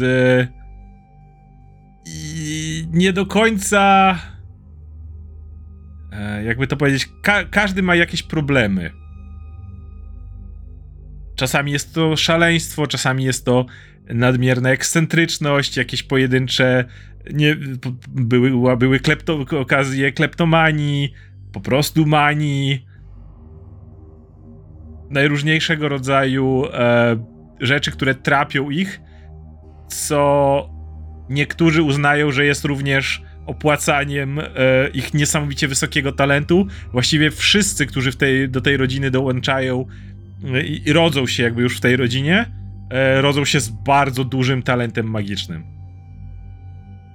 To jest coś, czego nigdy do końca nie zbadano w pełni, ale, ale jednocześnie i to odniosłeś wrażenie w takim razie rozmawiając z Kinelim i z zachowania ludzi wokół, e, oni cieszą się tu bardzo dużą sympatią. Mhm. Więc te wszystkie eksplozje, które słychać i inne dziwne rzeczy, najwidoczniej są. To jest coś, za co chętnie mieszkańcy płacą, zakłócaniem tego ich spokoju właściwie niczym więcej, za towarzystwo tych magów, ich ochronę, ich e, opiekę i tak dalej. To, to jest, ja mam jeszcze, jeszcze pytanie, czy jak e, Chili trenuje i ona potrzebuje e, popracować nad szybkością, to czy Joru może z nią czasami trenować? Bo Joru potrzebuje sparring partnera, który jest zdecydowanie silniejszy od niego, szczególnie po ostatnich walkach, a on jest szybki, więc to też się też może przydać Chili. Więc to pytanie do Pawła, czy mogli sobie razem trenować? Tak, spoko, spoko. Więc i jeszcze Mhm. jak trenujecie czasem nad stawem, wiecie, macie wymianę ciosów i i jest takie, i nagle jest takie BUM! I widzicie jak po wodzie widać jak przechodzą e, zmarszczki po, po, po, po tym jak słychać jakiś wybuch tam. Nagle ziemia się na przykład zatrzęsła bardziej, więc jesteście świadkami. To okazuje się, że eksperymenty najwieczniej w willi Harpelów nie mają zegarka i jeżeli trenujecie rano, równie dobrze również będziecie słyszeć eksplozję. To robimy takie karate kid, po prostu z tymi No, gdzieś tam to- na, zachodzące słońce. Tak. Ja tak czasem, czasem to sobie coś opowiadamy, to tam w ciągu dnia ja czasem tak mówię, tak przyjmując jakieś ciosy, mówię tak, Joru, wiesz to, to miasteczko jest strasznie hetero, już mi się to zaczyna nudzić. I tak biegną po wodzie, jak ten Rocky i Creed. Dookoła stawu, nie? On your left, on your left. Jeszcze nie. Po 16 dniach oczekiwania w miasteczku nastaje poruszenie. Przybywa do niego bardzo osobliwie wyglądająca grupa z dużym wozem, takim osłoniętym ze wszystkich stron. Um, ludzie, którzy e, wyglądają na zaprawionych w boju, noszący skóry, łuki, wyglądają na jakichś łowców czy kogoś takiego. Razem z nimi przybywa Floren, który spotyka się z wami w barze. Również Chili i Joru dostaliście informację, że wieczorem tego dnia powinniście być już móc odebrać swój dzwon. E, na, a, natomiast póki co spotyka się z wami Floren, więc siadacie wszyscy. E, Jest tak gdzieś pora obiadowa, kiedy oni przybywają do miasteczka. Przybywa, e, wchodzi do, do, do tego. Widzicie, że jest dosyć zmęczony, dalej ma, ma jest świeżo z drogi, ma, ma uwalone mocno ciuchy, ale nic sobie z tego nie robi. Więc przychodzi. E, I tak widząc, że, że wsiada z wami do stołu. O, witajcie, witajcie. Myśmy się dawno nie widzieli. Co to za ludzie? Co to za kompania, z którą przybyłaś? A, e, ci. mm, Jak byłem e, w. Byłem w Mirabarze. Wracając, e, natknąłem się na nich. To grupa łowców polują na różnego rodzaju dzikie bestie. Przewodzi nimi całkiem wesoły jegomość o imieniu Gorn Jednooki, przynajmniej tak na niego mawiają. Rzekomo usłyszeli o wilkołakach, które e, gdzieś w okolicy grasują. Nie wiem, czy cokolwiek na ten temat słyszeliście. W każdym razie są pewni, że gdzieś w pobliżu znajdują się jakieś wilkołaki, na które chcą zapolować. E, no i tak e, podróżowali w tą stronę. Przy okazji e, usłyszeli, więc pewnie będziecie mieli szybko możliwość spotkania go, ponieważ od jadących do Mirabaru słyszeli historię o dzielnej drużynie Płomiennej Róży. Ja sam usłyszałem na tą nazwę, po czym e, z opisu jej członków musiałem wywnioskować szybko, że oczywiście chodzi o was. Swoją drogą gratuluję wybrania sobie nazwy. E, W każdym razie Gorn i jego ekipa słyszała o was, więc e, po drodze rozmawialiśmy, wypytywali mnie o was i nie zdziwcie się, jeżeli będą chcieli zaprosić was na wspólne łowy. Mam nadzieję, poza tym, że e, warunki, które udało mi się tutaj wam załatwić w złoconej podkowie wam pasują, łóżka nie są za twarde, jedzenie nie jest za zimne. Wszystko dobrze. Miłe towarzystwo. Wspaniale. Wspaniale. Jak tam rodzina? Dojechała, cała i zdrowa. Mamy malutkie mieszkanko ciśnięte. Ech. I tak mamy więcej szczęścia niż większość, to wam powiem. Jakieś wieści od Lady Protector? Od samej Lady nie, wiem tylko, że, że żyje. To jest jedyne, co udało mi się do, dowiedzieć. E, jak stąd wyjadę z powrotem. Z tego, co rozumiem, przetransportowano ją w reszta sił Tribor po tym, kiedy zakończono tam wszystkie ruchy. E, zebrała się i w bardzo zbrojnym orszaku zdecydowali się jednak na wyruszenie szlakiem Tribor w stronę Neverwinter. Nie mam pojęcia, czy im się udało, ale zakładam, że był to na tyle silny i zbrojny orszak, że orki z klanu Sowy nie będą ryzykowały napadnięcia na nich. E, rozumiem, że nim również Lady Daratra została przewieziona. Informacji z samego Neverwinter niestety jeszcze nie mam. Wiem za to, że giganci, giganty po splądrowaniu i kompletnym spustoszeniu naszego pięknego miasteczka ruszyły na Jartar. E, Znowu nie mam pojęcia, czy już do niego dotarły. Wydaje mi się, że jeżeli Zalto nie uspokoił swojego gniewu, to prawdopodobnie tak. Hmm. Jeśli chodzi o sam Mirabar, powiem wam, że nie jest dobrze. Mm, Co się dzieje? Ludność, która tam się zjechała, pamiętajcie, że nie mówimy tutaj tylko o samym Tribor, ale nasze Tribor miało też bardzo wielu gości, kiedy rozumiecie, kiedy cała sprawa miała miejsce, co niestety powoduje, że Mirabar nie do końca radzi sobie z takim nagłym napływem ludności. E, Marchion ma tam pełne ręce roboty. Dochodzą oczywiście wsparcia od innych miast, ale Waterdeep i Neverwinter są położone daleko i nie ma żadnych bezpośredniej drogi poza szlakiem przez Luskan. Z tego co słyszałem i w Luskanie nie najlepiej się teraz dzieje, ale nic konkretnego. E, nie, nie wiem dokładnie w czym rzecz. Wiem, że w jakiś sposób e, podróżowanie przez Luskan przy przypadku Sojuszu Lordu nie jest zbyt realne, ale nie do końca wiem na czym rzecz polega. W każdym razie, w takim razie Mirabar może liczyć jedynie na pomoc z mitralowej hali, czy z Silvery Moon, która jest są kawałek dalej i nie jest to pomoc, którą łatwo uzyskać. Co za tym idzie, Marchion czuje się bardzo, jakby to powiedzieć, odseparowany i pozostawiony niejako samemu sobie z tym całym kryzysem. Co jak może rozumiecie, będzie prowadziło do różnego rodzaju napięć w mieście i każda dodatkowa osoba, która tam przyjeżdża, mówiąc lekko, nie jest mile widziana. Nie brzmi dobrze. No niestety nie. Starałem się po prostu przekazać wszystkie informacje Marchionowi zanim doszło do ataku, więc przygotowali się na pierwsze fale. No ale nikt nie mógł się przygotować na to, co nadeszło. Nie w tak krótkim czasie. No a zaraz z Jartaru przyjdą do nich kolejni. Nie sądzę. Jartar jest położony na rzece i jeżeli mam się, mam strzelać, myślę, że tamtejsza ewakuacja rzeczna będzie dalej na wschód w głąb lądu, co powoduje, że raczej Mirabar z tego powodu nie będzie bezpieczny. Podróż z Jartaru do Mirabaru nie, nie przez siły jakby to powiedzieć i on y, tak stawia na stole jakby y, szybko, żeby pokazać mapę i stawia kubek y, i mówi siły z Alto nadejdą od, w ten sposób, że niestety odetną Jartar od zachodu, więc y, ewakuacja do Mirabaru jest niemożliwa. Jedyna opcja to ewakuacja na wschód, ale tak jak mówię, e, Jartar ma tą przewagę, że ma jedną z większych rzek, więc y, ewakuacja rzeczna jest, jak rozumiecie, w przypadku ognistych gigantów znacznie bezpieczniejszą mm, drogą. Choć oczywiście na pewno nie znajdzie się miejsce tam dla wszystkich łodziach. Hmm. Pytanie, co dalej z nami? Tak patrzę na, na pozostałych. Mm. Hugo na razie nie jest skory do omówienia, co dalej. Co jest naszym celem? Luskan ewentualnie, żeby dowiedzieć się tam czegokolwiek o tym artefakcie. Mm, Myślę, że to byłoby dobra, e, dobry cel. Zgadzam się. Jeszcze zostańmy tutaj kilka dni. E, Ja muszę jeszcze dokończyć swoje projekty. Mm. No, musimy przycisnąć ją Huga. się dowiedzieć czegoś.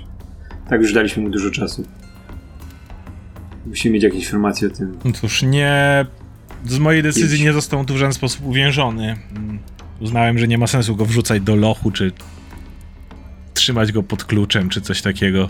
Tu w ogóle mają jakiś loch? Nie wygląda jakby był. On tak kręci głową, nie sądzę. Mogliśmy go oczywiście zamknąć w jakimś domu, znaleźć szopę i zrobić z niej tymczasowy areszt, ale uznałem, że komu by to pomogło. On ma Mhm. areszt w swojej głowie, z tego co zdążyliśmy zauważyć. Bardzo mocno zamknięty. Loren, a co z tobą teraz? Gdzie, gdzie zmierzasz po tym? Ja chętnie wróciłbym do Mirabaru, do mojej rodziny, ale obowiązki wzywają. Muszę w jakiś sposób dostać się do Neverwinter, do Lady Deratry. Ciągle jestem jej służbie, a prawda jest taka, że najlepiej pomogę rodzinie pomagając całym kryzysem, a nie siedząc tam bez, bezczynnie na dupie i będąc kolejną gębą do wykarmienia, których Mirabar teraz i tak ma nadmiar. Więc tak, muszę się tam dostać. Nie wiem jeszcze, czy wrócę przez Mirabar i spróbuję pojechać przez ten Luskan, czy będę omijał spalone Tribor, choć nie wiem, czy moje serce to wytrzyma. I spróbuję się przemknąć szlakiem Tribor, może na pojedynczego jeźdźca. Orki nie będą aż tak się kłopotały. Ale zostaniesz tutaj na noc, prawda? Tak, oczywiście dzisiaj nigdzie nie podróżuję. No dobrze. Ja chciałbym pójść do baru i zamówić Floranowi jakieś dobre jedzenie. Mhm. Więc podchodzę tam i najlep najlepsze co macie. Akurat y, Dan jest i mówi, a, y, się zrobi. I przynoszę tutaj, przynoszę w takim razie na tacy Floranowi i stawiam przed nim. I też kufel jest jakiegoś Jak już dobrego jest, on to- miejscowego piwa. Tak, on bierze. O, dziękuję. I tak, dopiero teraz jak do mnie uderzyły te zapachy, to zdałem sobie sprawę, jak jestem głodny. I tak sięga... y, A, Nas dokarmiałeś, to i my ciebie dokarmić musimy. dziękuję wam. I zaczyna jeść. Joru, czy ty wyobrażasz sobie, że miałbyś w Luskanie jakieś kontakty, które mogłyby nas doprowadzić do jakichkolwiek informacji o tym artefakcie? Znam osoby z Luskanu. Czegoś moglibyśmy się dowiedzieć na pewno. Myślę, żeby się dostać do Luskanu, najlepiej byłoby co, na północ do Mirabaru, a potem rzeką? Tak patrzę pytająco na Florena. Chcecie się dostać do Luskanu? Je jeżeli ja miałbym stąd, prawda jest taka, że można faktycznie ruszyć do Mirabaru i stamtąd drogą albo rzeką. Ale tak jak mówię, słyszałem, że z... Luskan nie jest obecnie najbezpieczniejszym miejscem. Myślę o ewentualnie innej drodze. Mm. Technicznie rzecz biorąc, można byłoby dostać. Jest duża rzeka, która przecina całe lasy Neverwinter. Zaczyna się trochę na zachód od długiego siodła. E, Na pewno jest tam jakaś pewnie mała miejscowość, gdzie są rybacy, czy ktoś inny. Może mógłbym wynająć łódkę rybacką i rybaka i dobrze go opłacić i dowiózłby mnie. Ta rzeka mm, dopływa aż do Neverwinter i potem do morza. Czyli co, przez Neverwinter łatwiej? W sensie, jeśli, jeśli chcecie dostać się do Luskanu, to prawdopodobnie byłoby najlepiej, e, najszybszą drogę byłoby przeciąć kompletnie las Neverwinter, jeżeli mielibyście dobrego przewodnika albo mniej więcej dobrą trasę i pójść stąd na przełaj. Droga do Mirabaru nadłoży wam wiele tygodni drogi. Będziecie musieli najpierw kierować się na północ pod do gór, a potem stamtąd. Co prawda nadrobicie trochę czasu wtedy płynąc wodą, ale z drugiej strony nie gwarantuję wam, że obecnie w Mirabarze znajdziecie jakiekolwiek wolne łodzie. Patrząc na to, że tam ludzie również pewnie są stamtąd wywożeni y, rzeką, przynajmniej w y, stronę, w stronę morza, jeżeli można ich tam przechwycić i prze, przewozić do Waterdeep. Ogólnie Mirabar jest w tym momencie totalnie oblężony, więc macie e, możliwość, jeżeli spieszy wam się z jakiegoś powodu do Luskanu, na przełaj będzie najszybciej. Niekoniecznie najbezpieczniej, ale na pewno najszybciej. Natomiast jeśli nie, możecie, na- możecie razem ze mną próbować udać się do Neverwinter i stamtąd popłynąć Stamtąd na północ. Mm. Nie no, spieszyć to się nam nie spieszy po prostu. Jedyna, jedyne miejsce, gdzie się wydaje, żeby miało sens pójść, nie? E, jeszcze trzeba by było pogadać z tym Hugo całym. Musimy pomyśleć. Jednak. Przydałoby się nam też skontaktować z tymi harfiarzami, nie? Gdybyśmy się mieli coś dowiedzieć o Felgolosie albo o czymkolwiek. Czy ty masz do nich jakiś kontakt, Loren? Harfiarzy. Mhm. W tej chwili nie. Ale to ciekawe. Słyszałem plotki, czyli. Słyszałem plotki, Hmm. że człowiek, który jak rozumiem jest twoim ojcem, miał wielokrotne kontakty z harfiarzami. Hmm. Ciekawe. Więc. I zastanawia mnie, że pytasz. Najwidoczniej ci o tym nie mówił. Nie, nie wspominał. Hmm. Harfiarze często korzystają z e, usług e, wędrownych trup, cyrkowych, e, teatralnych, bardów, minstreli, generalnie osób, które mogą nadstawić ucha tu i ówdzie, więc szczególnie mnie to nie dziwi. Bardziej dziwi mnie, że ty o tym Tak. nie wiedziałeś. To by pasowało, ojciec jest dyskretny, może nie chciał mi po prostu powiedzieć, bo bał się, że po pijaku wygadam. No cóż, Hmm. otwierają się drzwi w tym momencie i widzicie, jak rosły mężczyzna z tatuażami na głowie, z długą brodą zaplecioną w warkocze i włosami również splecionymi z tyłu. W skórach wchodzi do, do, do tego, tej części jadalnej, głośnym takim tubalnym głosem mówi To oni? Bloden się odwraca i tak macha ręką. Tuf, tuf, tuf, ciężkimi buci, buciorami przechodzi do was, podchodzi. Muszę zacząć od tego, że to wielki zaszczyt spotkać płomienną różę. To my. No, Słyszałem od was tyle, żeście podobno z ogniste giganty kładli w obronie Tribor. a. Ludzie po drodze w, i w Mirabarze, i w okolicy mówią o was i na trakcie. Pod niebiosa was pochwychwalają. I wskazuje na Jero. Widziałeś panie tego? Patrzy na niego. Z Hmm? pięści w jaja giganta uderzył. I tak się położył, skulił, zaczął płakać przed nim. Ho, to ciekawe. W każdym razie tutaj nasz dobry Floren opowiadał mi o was bardzo dobre rzeczy.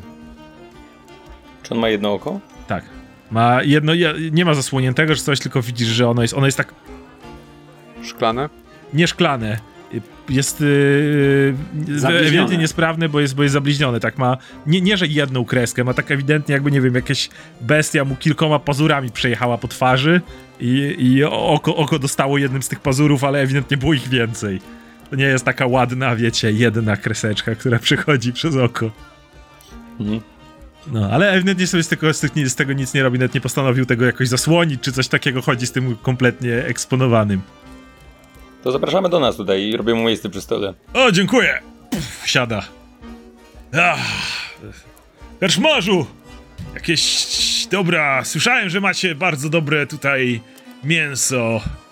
E, dziczyzna? E, jakieś wieprzowe? A, co macie najlepszego? Siada. Ja cię, panie, tu poczęstuję jeszcze czymś z moich rodzinnych stron. O! I, Zaczyna się. i wszystkim polewam, generalnie. On, o, wy- on robi tak, wiesz, jednym takim. Wy, wygląda jakby ten trunek tak wyleciał z tego kufla i tak wleciał mu do gardła jednym ruchem. Ah, o, pali gębę jak trzeba. Tak myślałem, że się spodoba. W ogóle, gdzie moje maniery? Gorni jednooki. Jestem Chili, to mój przyjaciel Joru. Drago, uwaga na niego. I Wiktor, ten mroczny w kącie. I tak pokazuje na Wiktora. Dlaczego uwaga na mnie? A, jesteś nerwowy czasem, Drago. A kto nie jest? Dokładnie. no. Tak się zapoznaliśmy i słyszałem o was dobre rzeczy, ale może nie będę się napiłem, więc już o suchym pysku nie jestem, więc może do interesów przejdę, bo słyszałem, żeście zacna i konkretna kompania o pewnych umiejętnościach.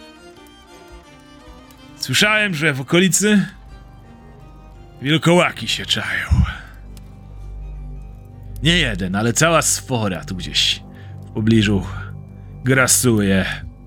I to cwane bestie są. Na co dzień za ludzi się podają i tak się rozgląda po całej karczmie, jakby tak trochę teatralnie. Normalnie nie da się stwierdzić, który to gdzie jest.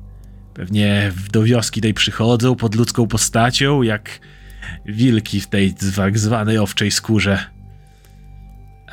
Ale spokojnie, ponieważ jutro w nocy jest pełnia, a jak dobrze wiemy, w pełni te bestie nie są w stanie ukryć swojej, swojego prawdziwego oblicza.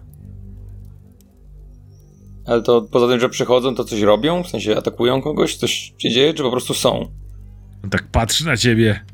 Słyszałaś kiedyś, droga pani, o wilkołakach, które tak sobie są, w pełni, które tak sobie siedzą. To są bestie, które nie są w stanie ogarnąć własnego instynktu. Może w resztę dni mają jeszcze jakieś pozostałości swojego człowieczeństwa, ale gwarantuję wam i tak przejeżdża po twarzy tam, gdzie jest ta blizna, że kiedy przychodzi pełnia, nikt nie jest bezpieczny. Nikt w tej wiosce. Hmm. Ani w okolicy. Skąd macie informację o tym, że one tutaj są? Coś więcej? Gdzie mają jakieś leże czy coś? w tutejszych lasach grasują. Słyszałem to od ludzi na, na, na szlaku.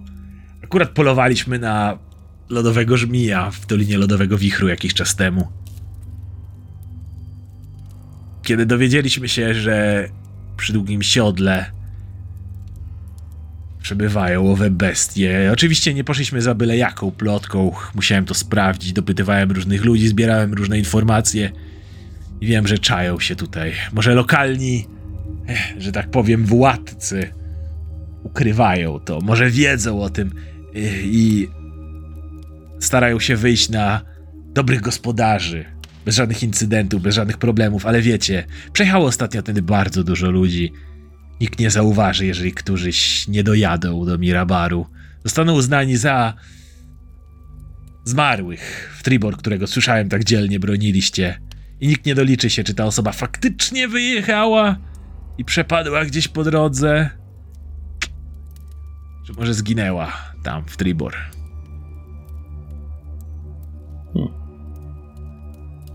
To co proponujesz? Jutro w nocy wyruszymy do lasu. Mam moją kompanię i zapolujemy na nich. Nie będą mogli się w żaden sposób schować i ukryć swojej prawdziwej natury. Wywabimy ich w środku nocy i załatwimy. Ostrzegam jednak, że nie jest to robota dla słabeuszy. W pełni wilkołaki są najmocniejsze. Zwykle ich rozmiary zwiększają się. Moc księżyca wpływa na ich przeklętą krew, która zwiększa ich siłę, prędkość i tak jak mówię, wielkość. Potrafią robić się wielkie jak ogr, kiedy są skąpane w świetle księżyca mi to nie problem. I tak wyciąga taki dużą taką dwuręczną buławę, można powiedzieć, która widzicie, że jest cała przetkana kol srebrnymi kolcami. Mówi, ja i wilkobójca pozbyliśmy się już niejednego takiego w naszej historii. Hmm. I tak znowu patrzy, nie że, bez, nie że bez zapłacenia za to pewnej ceny, zakłada z powrotem. Ale tak czy inaczej, z taką kompanią jak wy? Myślę, że uwiniemy się szybko. Nie mam nic srebrnego, co? Tak się rozglądam po towarzyszach. On mówi, spokojnie, moja, moja ekipa ma. Okej, a to jest ale bardziej rekreacyjnie, czy jakieś zlecenie? Oczywiście możemy podzielić się nagrodą. W niejednym mieście e, można sprzedać chociażby skóry wilkołaków. Ich zęby, różne, różni magowie czy alchemicy kupują je na różne cele. Wiesz co, Joru mi by się przydało troszeczkę części wilkołaka. Zęby właśnie, kły. O! Można by było z tego zrobić całkiem konkretne rzeczy. Mógłbym ci zrobić kastet, na przykład z kłami. Przede wszystkim jednak chodzi tu, przynajmniej pan Floren mówił mi, że przede wszystkim zależało wam na ochronie ludzi z Tribor, więc sądzę, że w tym miejscu również ochrona ludności jest dla was prawdopodobnie najważniejsza, tak jak i dla nas. Ale to, to pan uważa, że, że tutejsze władze ukrywają to, że ludzie giną? Powiem tak. Słyszeliśmy jeszcze o tym w Dolinie Lodowego Wichru. To było dwa miesiące temu. Jeżeli są tutaj tak długo, albo jeszcze dłużej, to znaczy, że już parę pełni było. Wilkołaki muszą coś jeść. I to nie tak, że można się z nimi ładnie porozumieć w pełni i powiedzieć im o, dobry panie wilkołaku, może tu pysznej dzici dziczyzny albo innej wieprzowinki pan sobie zje. Nie, nie ma o tym mowy. Więc albo o tym wiedzą i ukrywają zaginięcie, albo starają się, żeby wilkołaki były syte. Hmm. No to nieźle. Czyli co, jutro w nocy, tak? Jutro w nocy nadejdzie Czyli pełnia. nie dzisiaj w nocy, nie teraz w nocy zaraz, tylko jutro minie dzień. Dzisiaj potem... się musimy wyspać po drodze, przejechaliśmy celowo Dobra. dzień wcześniej. Będzie pełnia Dobra. i nie będą mogli się ukryć. No, Ale będzie. to widzimy się jutrzejszego wieczoru, kiedy będziemy się przygotowywać. A wam życzę dobrej nocy i smacznego. My mamy w... Zakwaterowaliśmy się w rogu i kopycie. Bardzo fajna... A m- Kaczma. możemy jeszcze, e, to co kolega mówił, liczyć na jakieś srebro? Coś Tak jak mówię, nie musicie się tym martwić. Moi ludzie mają srebrne groty. Wystarczy, że ich będziecie im asystować. To nie tak, że wilkołaka nie można, nie można mu rozwalić łba normalnym mieczem. Po prostu przy srebrze trochę gorzej się goi. No dobrze. A... Ja się chciałbym zastanowić, czy moje rzeczy, nad którymi pracowałem do tej pory, będą gotowe do jutra. Wsz- Właściwie to już są gotowe, tylko musisz wręczyć to drużynie. Aha, dobra. To kiedy on, jeśli on odchodzi, to ja chcę zagadać do Wiktora, tak na osobności trochę. Hello. Cześć, co tam? Florent sobie je dalej. To ja tak, żeby Floren tego nie za bardzo słyszał, bo ja ten... Wiktor, ta sytuacja nie podoba mi się, w sensie... Są tu podobne jakieś wilkołaki i domniemujemy, że one zabijają ludzi, ale nikt tego nigdy nie widział. Pomyśl przez chwilę. Wiem, że wiem, że ty zawsze szanuję cię, Wiktor, wiesz? Wiem, że jesteś pojebany troszeczkę i lubisz zabijać czasem jakichś złych magów, ale wiem, że upewniasz się, że ten mag, zanim go zabijesz, jest na pewno zły. Zauważyłam to w tobie, że nie robisz tego na pałę. I tak odsuwam się, e, żeby Florent tego ewidentnie nie słyszał, mówię tak, co jeżeli są jakieś wilkołaki, ale one po prostu żyją tu w lesie i nie wadzą nikomu, pojawiają się czasem w mieście, a kiedy je spełnia, to nie wiem, zamykają się w piwnicy i nikomu nie szkodzą. A my pójdziemy i ich po prostu zamordujemy, bo zakładamy, że są krwiożercze. Słuchaj, ty zakumplowałeś się z tymi ludźmi od skarpelów. Mhm. On sugeruje, że oni to albo ukrywają, albo wręcz wspierają. Może powinniśmy przeprowadzić jakieś małe śledztwo, zapytać, czy oni coś wiedzą. Jeżeli faktycznie tu są w okolicy wilkołaki, to może te wilkołaki nie są groźne i mamy, oni faktycznie mają z nimi jakiś układ, ale nie taki, jak sobie wyobraża ten typ. Myślę, że na pewno warto jest wybadać e, ten temat, popytać ludzi, nie tylko harperów, e, dowiedzieć się, czy ktoś coś widział jeszcze i tak dalej, i tak dalej. E, zastanawiam się też, to nie jest jakaś pułapka. Na przykład. Hmm. Nie wiem, na przykład, czy ktoś z tej ekipy nie jest wilkołakiem. Coś tu jest ewidentnie nie tak. Nie wiem jeszcze co. No, na pewno trzeba przeprowadzić śledztwo. E, czy ten gość mówił, gdzie oni widzieli te wilkołaki tutaj w okolicy? Słyszeli o tym, że one są. Nikt ich nie widział właśnie. Podobno są tutaj gdzieś. Ale oni nic, nic konkretnego nie wiedzą i właściwie najwyraźniej nie ma żadnych dowodów na to, że one, jeżeli tutaj są, faktycznie to coś robiły, poza tym, że są wilkołakami. Słyszałem kiedyś o takich wilkołakach, które po prostu sobie żyją i jedzą tylko zwierzęta w lesie i trzymają tą klątwę w ryzach. To podobno możliwe, nie jestem pewna, ale wydaje mi się, że może to jest taki przypadek. Nie musimy tam od razu wpadać i ich mordować. E, panie Oskarze, czy ja mogę wiedzieć coś o wilkołakach? Możesz rzucić na... na wiedzę. A jaki to jest rodzaj wiedzy? Mm, Arkana, natura albo społeczeństwo. Wszystkie A pasują. ja też chcę rzucić w takim razie na czy cokolwiek, czyli mogła słyszeć. Mhm. Czyli wie, że wilkołaki mają owłosienie. Tak, I to tyle. więc. Klątwa wilkołaka. Dla wielu znana jako likantropia. Zaszczepia w jej nosicielach głód krwi i drapieżny instynkt wilka. Wilkołaki zwykle żyją na obrzeżach społeczeństw lub w małych osadach, gdzie w swoich humanoidalnych formach mogą pracować jako robotnicy, myśliwi, rolnicy lub traperzy. Nocą jednak ci sami mieszkańcy wiosek przemieniają się w brutalnych zabójców, a nawet sadystycznych prześladowców, którzy żerują na swoich sąsiadach. Wilkołaki są pierwszym, co przychodzi na myśl, kiedy mówi się o różnego rodzaju likantropach.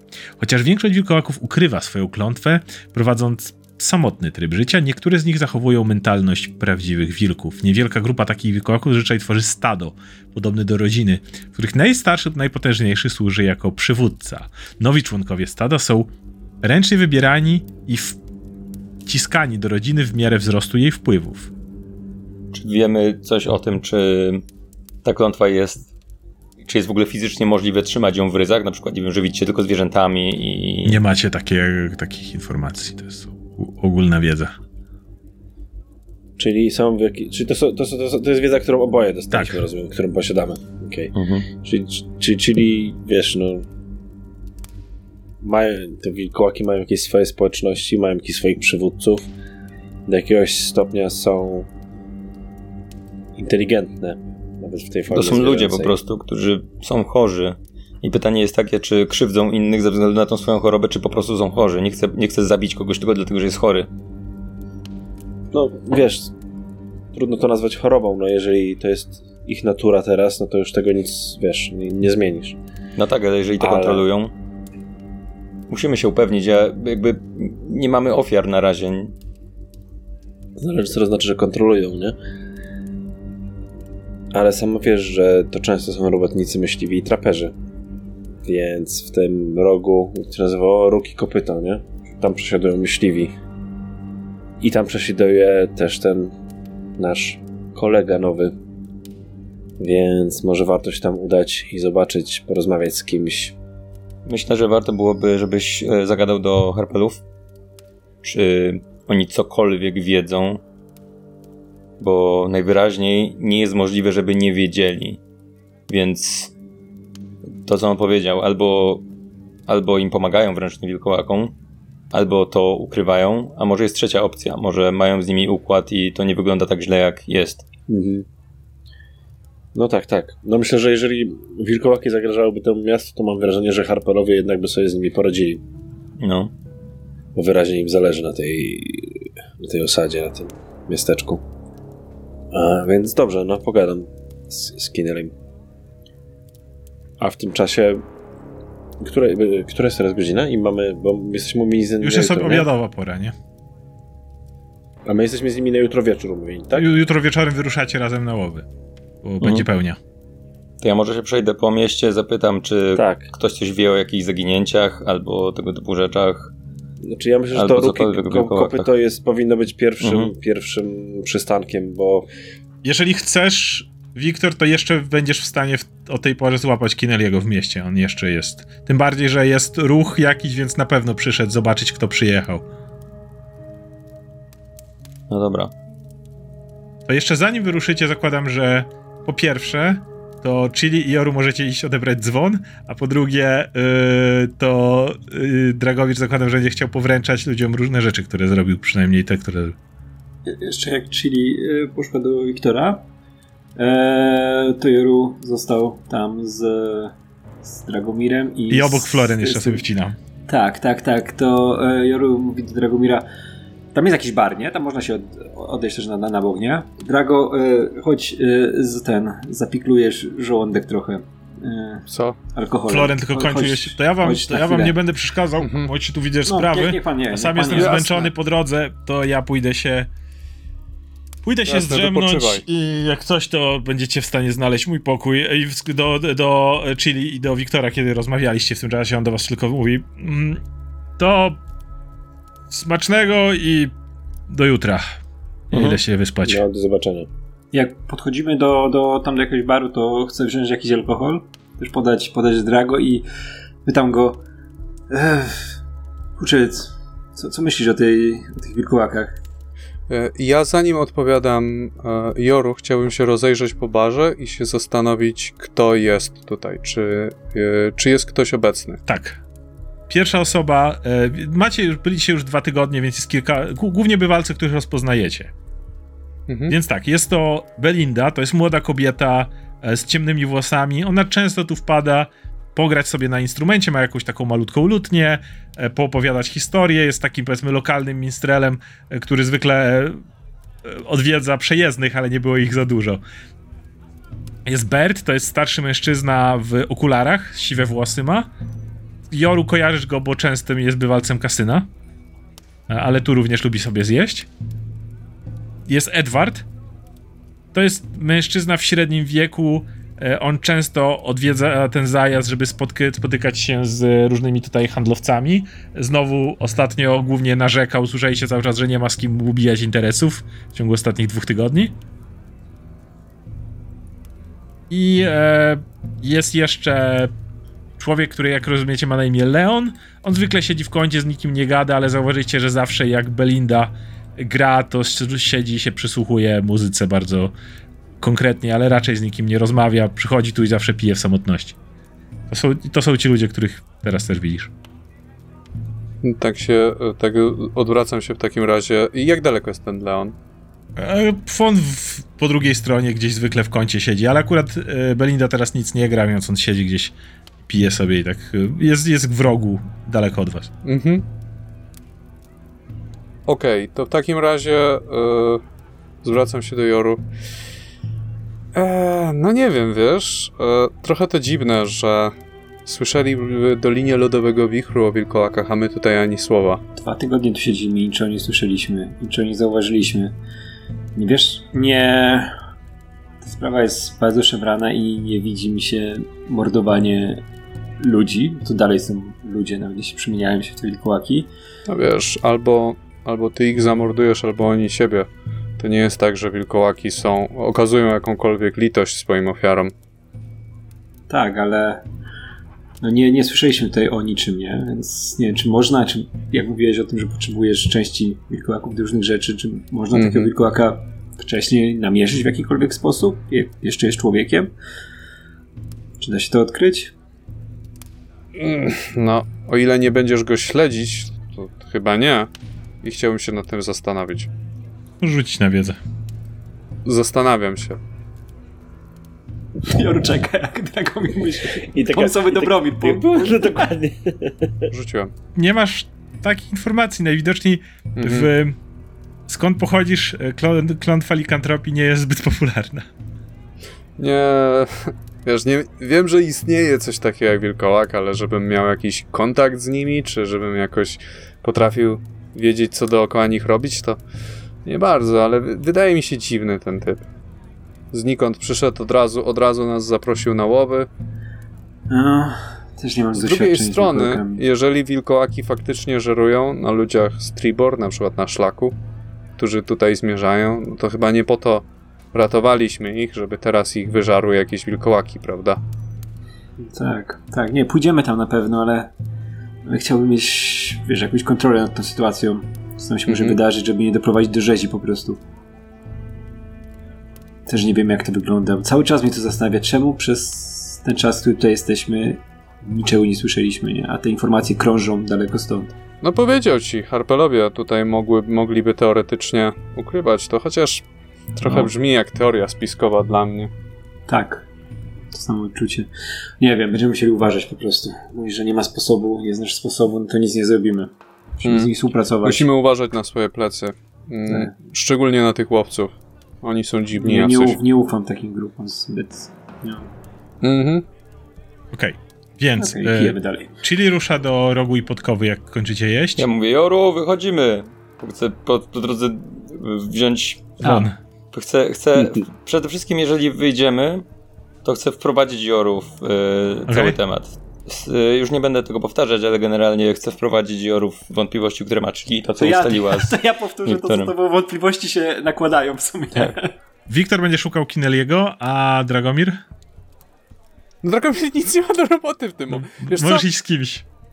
A nie miałeś broni rozdać? Ty. Nie, to później, Później, jak spokojnie, wrócicie. jak wrócicie, tak. E, Dragomir by się chciał zastanowić, gdzie jest Quentin.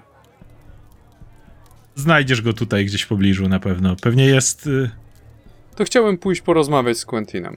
Okej. A ja bym chciał jeszcze Chili i Joru tak... E, No to wychodzicie wszyscy razem, nie? Mhm. tak, tak. e, Chciałbym tylko ich na, nastroić... Jak to powiedzieć? E, chciałbym ich tylko Ostrzec. ostrzec, żeby byli os- Na, powiedz tak, że, żeby, żeby byli ostrożni po prostu, bo mi się, ja, na mnie to jest podejrzane, że ci goście mm, są tacy napaleni na te wilkołaki i ja myślę, że to oni są wilkołakami i to jest pułapka i żeby uważali, żeby tam się nie wygadali też, bo dostaną jeszcze w piernicz albo coś. Mhm, dobra, to najpierw e, Chili i e, Joru, bo ponieważ przechodzicie na drugą stronę ulicy, wchodzicie do e, krągu, kręgu dzwonów.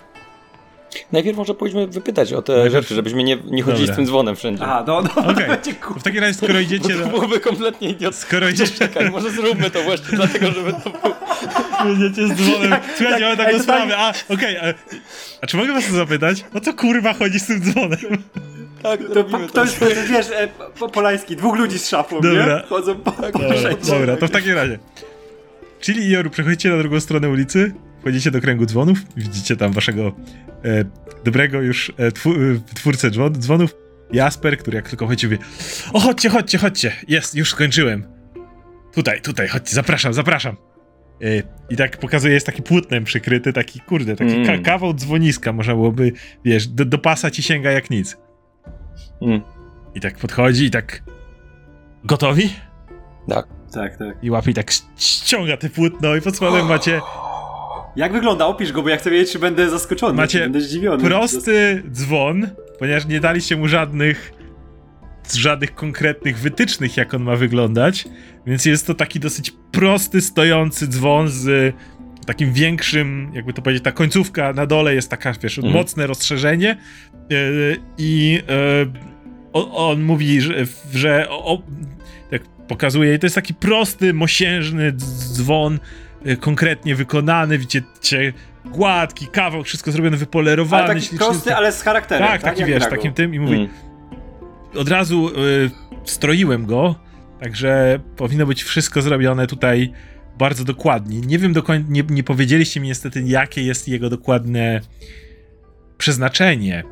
E, Patrzę na czyli sami do końca. Więc oczywiście Nasz kumpel będzie zachwycony, on uwielbia różne gadżety, różne takie rzeczy i ciekawostki, jakieś takie pamiątki i... Wow, dzwon jest będzie... na pewno dobrym, dobrą decyzją, więc on tak daje, nie daje, bo nie podniesie go, więc go tak pokazuje i więc proszę do odbioru. A, Czy ja jestem w stanie unieść ten dzwon same, sama? Czy ja mogę pomóc? razem Jak- jesteście w stanie go nieść. Aha. No to po prostu tylko tego bierzemy Tak. ciągniemy. Dobra, to, i Polecam się na to było przyszłość. wspaniałe. Tak, jak będziemy potrzebowali jeszcze dzwonu, to wyrzucimy. Wychodzimy na ulicę, stajemy z tym dzwonem. Możecie przejść przez ulicę i odnieść ten dzwon do pokoju albo iść z nim. Dobra, Jo- Joru, musimy iść popytać o te... To chodźmy. Dobra, Joru nie zadaje pytań już żadnych e, sprzedawcy dzwonu, Okej. bo jest ba- bardzo zaskoczony całą sytuacją cały czas i po prostu idzie z tym dzwonem i szczyli pytać ludzi. Generalnie chcemy się przejść po mieście, jak rozumiem, i popytać delikatnie... Wyprowadziliście na spacer dzwon, więc idziecie z nim na, na miasto. Tak. To w międzyczasie Wiktor. Spotykasz Kineliego na... On stoi w, okoli... w przywozach, tych, które, gdzie łowcy ci się zatrzymali. I tak stoi i obserwuje, ale nie rozmawia z nimi. Widzisz, że jeden z tych wozów jest większy, jest taki jakby cały zamknięty, nie? Jakby tam, nie wiem, dużo broni mogło jechać w środku, czy coś takiego. I on tak stoi i widzisz, że tylko ty obserwuje. Jak ci zauważy, że podchodzisz, to kiwa głową tylko i dalej się temu przygląda. Gigon też. I czyli jesteśmy tak e, od nich dalej, także Tak, nie, tak, nie tak. będą nas słyszeć. No cześć, i co sądzisz o nich? Żeby to byli pierwsi. Hmm, mamy taki problem. Jest pewna plotka. Nie, mieliście szczęście, że o niej nie słyszeliście. Nasz pra, pra, pradziad Biderdu Harpel faktycznie został dobrych 100 lat temu zarażony klątwą wilkołactwa. Ponad 100 lat temu. umarł niedługo później. Zresztą to nie tak, że wilkołactwo, z tego co rozumiem, daje jakiekolwiek długo, długie życie, że coś w tym rodzaju. Mhm. Ale zrobiło się o tym głośno i do dziś, choć w okolicy nikt w to nie wierzy, docierają plotki do tych, którzy nagle uznali, że odkryli coś nowego, coś czego jeszcze nie słyszeli, jakoby arpelowie, wilkołaki, długie siodło. No i tak przez te cholerne skojarzenia to idzie. Owszem, do tego dochodzi element faktu, że znajdujemy się pośrodku niczego. Ludzie są napadani czasami na szlaku przez bestie, przez bandytów. Jak w każdym innym miejscu dużego szlaku, gdzie pomiędzy dużymi skupiskami cywilizacji jest tylko i wyłącznie droga i żadnych patroli. Ale oczywiście, jeżeli ktoś bardzo się uprze i będzie chciał dodać klątwę naszego pra, pra, pra, pradziada do jakiegokolwiek zniknięcia ludzi, którzy akurat byli na tyle nieszczęśni, że pewnie rozszarpało ich coś na drodze, no to natychmiast wychodzi z tego element wilkołaków, które są pod, pod długim siodłem. Pokazuje na nich tacy jak oni, przyjeżdżają i sprawiają kłopoty. Nie pierwsi i pewnie nie ostatni. Najgorsze jest to, że kiedy orientują się, że faktycznie w pobliżu żadnych wilkołaków nie ma, to nie chcą wracać z pustymi rękoma, robią czasami na przykład e, intensywne polowania na wilki. To wcale nie służy dobrze okolicy. Albo na wszelkiego innego rodzaju zwierzynę. Parę razy nawet zagrażali naszym mieszkańcom, próbując robić tutaj inkwizycję. Więc e, przyje- przyjazd ich, choć narzekałem, że od dłuższego czasu nikt nie przyjeżdża, przyjazd ich tutaj nie wróży nic dobrego długiemu siodłu. A ten e, wilkołak, który zaraził twojego pra, pra, pradziadka, to wydarzyło się gdzieś tutaj w okolicy, czy to było gdzieś indziej? Daleko stąd na północy. To było po raz kolejny, mówię, ponad 100 lat temu. No tak. Ale nie mieliście, rozumiem, tutaj innych problemów z wilkołakami później? W długim siodle nigdy nie mieliśmy problemów z wilkołakami. Ale za to mieliśmy wiele problemów z łowcami wilkołaków. A jak tych oceniasz? Podobnie jak wszystkich innych, przyjadą, zrobią problemy, zrobią polowania, zabiją za dużo zwierzyny, pewnie zagrożą jakiemuś bogom ducha winnemu traperowi. Ci myśliwi, co prawda, wiedzą, żeby kiedy takie grupy przyjeżdżają, nie wychodzić do lasu, bo bardzo szybko pada nagle oskarżenie. Bo wiesz, patrzę na ciebie. Nagle okazuje się, że myśliwy, który idzie do lasu wykonywać swoją robotę, czai się albo skrada się, albo ukrywa swoją jaskinię, czy cokolwiek oni akurat wymyślą. Mam nadzieję, że nie wierzycie w te bzdury. Nie wiem, przyszli, zaoferowali nam współpracę. Ale jest to bardzo podejrzane, więc Nie, tak naprawdę nie jest. Jak mówię, przynajmniej raz na może rok przyjeżdża jakaś grupa. Nie z niektórymi da się dogadać. Niektórych da się odesłać. Inni robią problemy.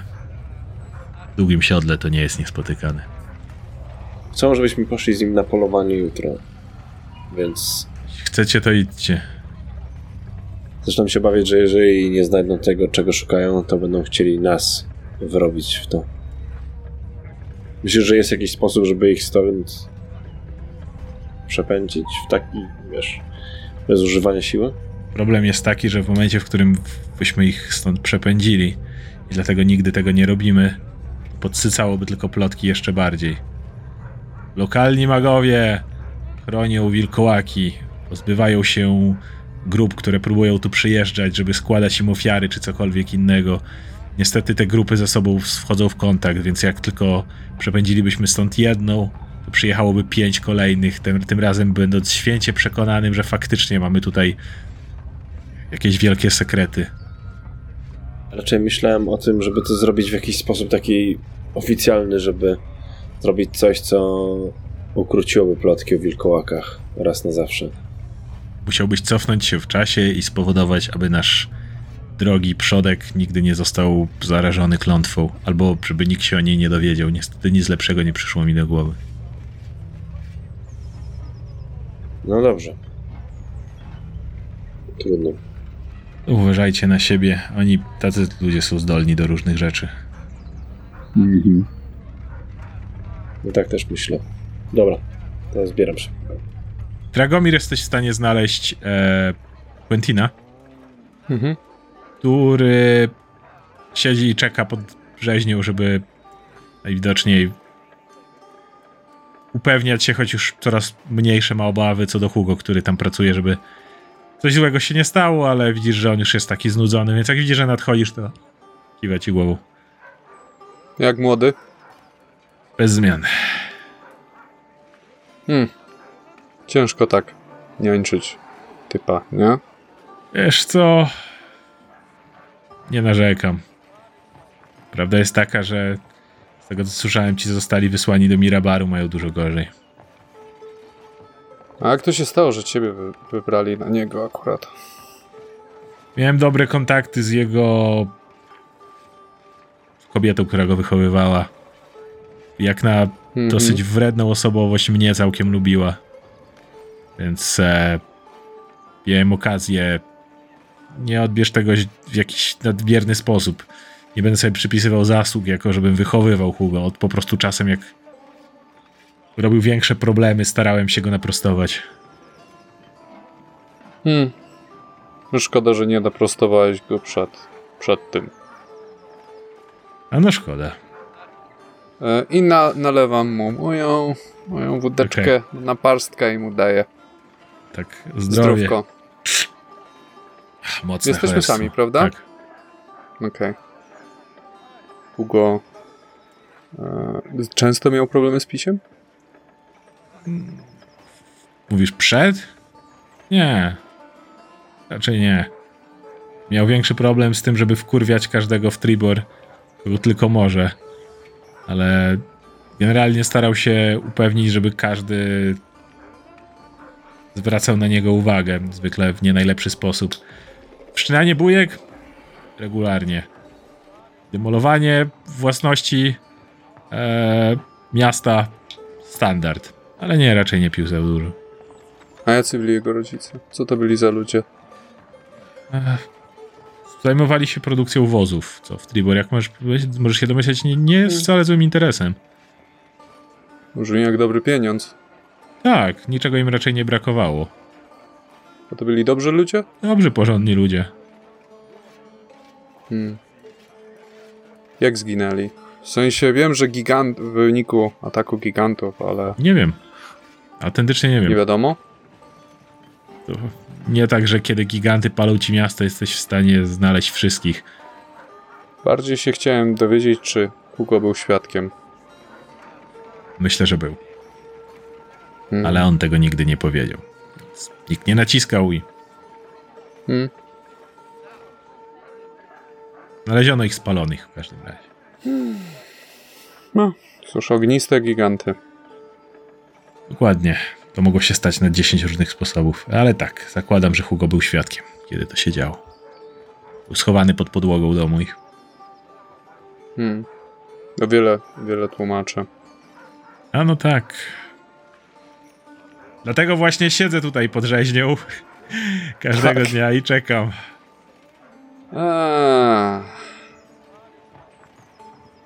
Wiesz, w momencie, kiedy dowiedziałem się o tym, co Hugo odwalił, to chciałem, właściwie to ja zaproponowałem, żeby go sprzedać z Alto jako po prostu dar dobrej woli. Może uniknęlibyśmy wtedy śmierci w Tribor. Nie dziwię ci się. Nie wiem, wątpię. To nie jest też tak, że ogniste giganty są znane z dyplomacji. To prawda. I taki gest by doceniły. No i możliwe, że i tak by się stało dokładnie to samo. Niestety to prawda. Ale jak po raz kolejny nie mam ci za złe, że o tym myślałeś. Mm. Ale też widzisz, że chłopak jest cięty. Na mnie konkretnie z jakiegoś powodu. Myślę, że jest cięty No, no. na wszystkich. Hmm. Po prostu byłeś jedną osobą, która odpowiedziała mu w, jedy, w sposób, który on niestety rozumie i sam się nim komunikuje. Hmm. Miałem taki moment, kiedy też tylko tak umiałem się dogadywać z ludźmi. No, cóż, przynajmniej teraz pracuję ciężko z tego, co rozumiem. Ciężej niż ktokolwiek. Tak po- pokazuje na ten budynek rzeźni. Mówi, że Mhm. Ostewerowie, właściciele tej rzeźni. Pytałem ich, mówili, że bierze się do wszystkich prac, jakich się da. Mam wrażenie, że obecn- jego obecna strategia to zmęczyć się na tyle, żeby nie musieć myśleć. To cały czas lepsze niż chlać i bić się z innymi. Czy ktoś śledził Kugo? Zdajesz sobie sprawę, żeby ktoś o niego pytał bardziej, Nie, szukał? nie, nikt go nie. Nikt się nim nie interesuje, co nie jest żadną nowiną. Będziemy chcieli z nim porozmawiać w najbliższym czasie. Wiem, ale nie mogę go do niczego zmusić i jak widzieliście, wy też nie. Dobra, Quentin, bywaj. Jesteś dobrym człowiekiem. Przykro mi, że cię postawili w takiej pożałowania godnej roli. Ja się zmyję zanim, zanim Hugo wyjdzie, żebyśmy znowu się nie zaczęli prać przed rzeźnią. Doceniam. Miłego dnia. Więc bywaj, zdrówka. I wracam. No dobrze, więc, yy, czyli Ioru, idąc dzwonem, docieracie w końcu do yy, rogu i kopyta. Prosta tawerna, budynek zbudowany z surowych pni, z dachem z, z jakiegoś rodzaju trzciny, czegoś takiego. E, duże drewniane drzwi. Kiedy wchodzicie z razem z, wchodząc z dzwonem, ludzie się na was wszyscy oglądają, nie bardzo rozumiejąc o co wam chodzi. W każdym razie wnętrze jest słabo oświetlone. E, są tu lampy naftowe, ponieważ się ściemnia, więc w środku bardzo czuć intensywny zapach dymu, ale i piwa i pieczonego mięsa.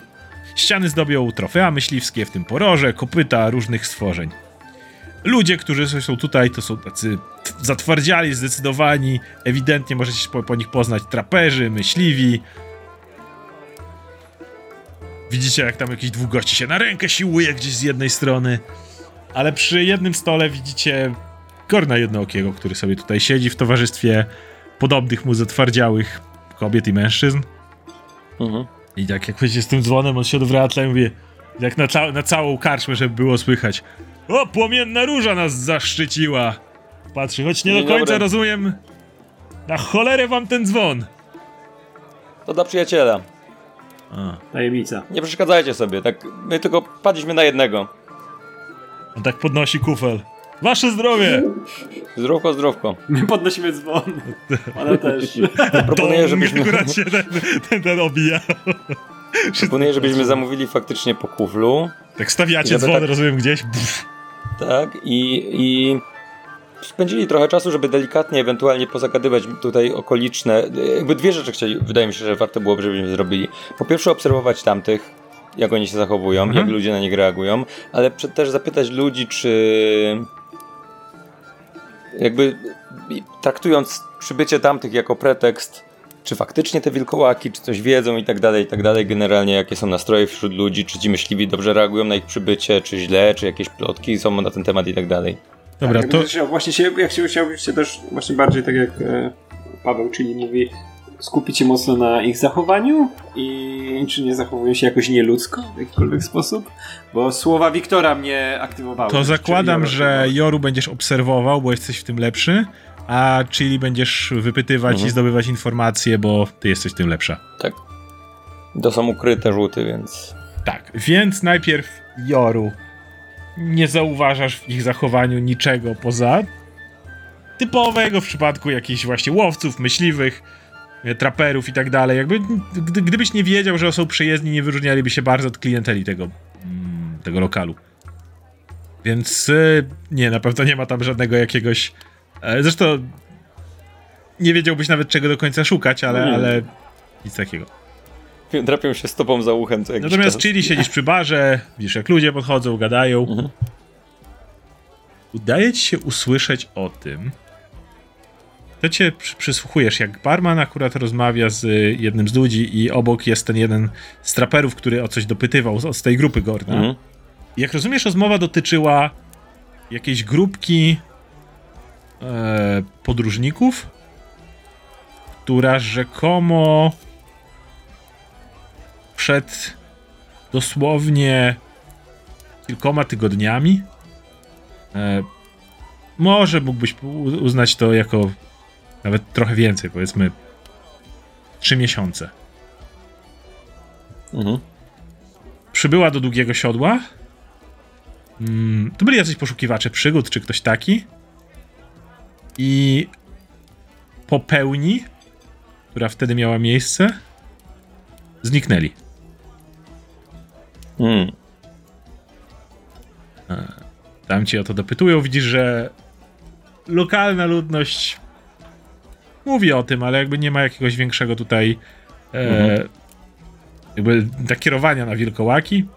Ale widzisz, że ekipa Gorna ewidentnie e, chce, chce o tym czego, czy coś więcej wiedzieć. I e, jeśli chodzi o sprawy wilkołaków, to tyle. Nikt tu więcej nie mówi nic o żadnych wilkołakach, które niepokoją tę wioskę. Czy A, coś a tym ludzie, którzy tutaj są lokalni, wydają się być zaniepokojeni przybyciem tej ekipy, czy ucieszeni, że ktoś rozwiąże ich problemy, czy w ogóle mają to w dupie?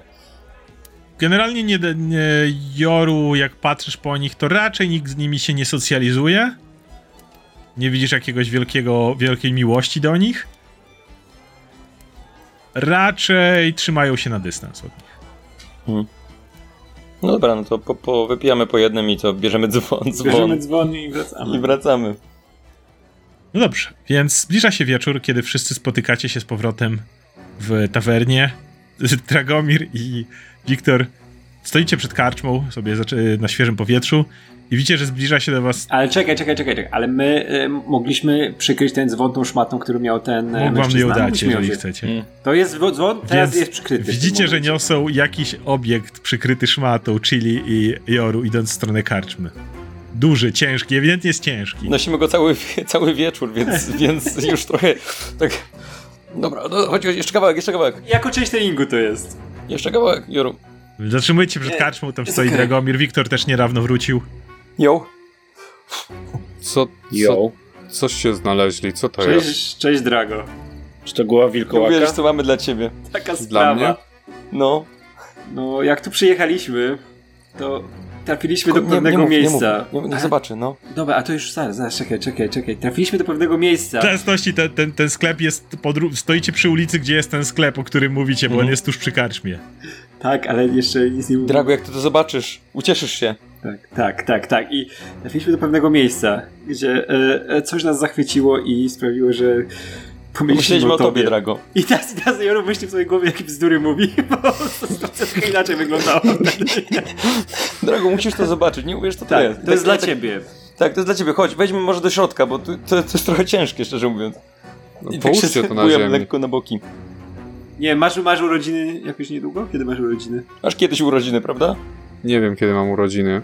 To weźmy, że dzisiaj, dzisiaj masz urodziny. Możemy się umówić, że dzisiaj... Wchodź tyłem do środka, wchodź tyłem i tak... Nosimy to. Dobra. Więc wchodzicie, wchodzicie na piętro. Wchodzicie do pokoju. Zakładam, że Chili i e, Joru, bo tamten zagracony. Mhm. I, I stawiają to na ziemi i słychać takie dum metaliczne uderzenie. No, Co to jest? Dzwon? Bo słyszę dźwięk, prawda? I jest y, kształt. No. no. Zobacz, tak teraz Podnoszę tak, tada! Dzwon. to jest dla ciebie. Dzwon. Tak. No. Jest taki jak ty, prosty z charakterem. A Ty patrz, no tak klepie cię. Drago. Hmm? Fajny, nie? Bo nasza wspólna decyzja Chili, tak, Co ja? tak, musimy tak, zrobić tak, tak Wiktora też, ty patrz, no. Hmm? co ja Mhm. w tym momencie zrobię i uderzam ten dzwon tak pięścią. Z dzwonem. Sprzedawca powiedział, że ludzie wykorzystują dzwony i kupują je na potęgę. Więc myśleliśmy, że Słuchaj, Drago, to ty jesteś wynalazcą, to ty Okej. zdecyduj, co zrobisz z dzwonem. No, słyszałem, że to ostatni krzyk mody, taki dzwon. Widzicie, że Drago jest jak gdyby w pełni skupiony, podnosi ten dzwon tak, po- patrzy się do środka dokładnie. Ja ci pomagam, tak ci asekuruję cię z tym To dzwonem. nie jest zła robota ten dzwon. No. Przynajmniej dobry kupiliście. I tak zadzwoniłem.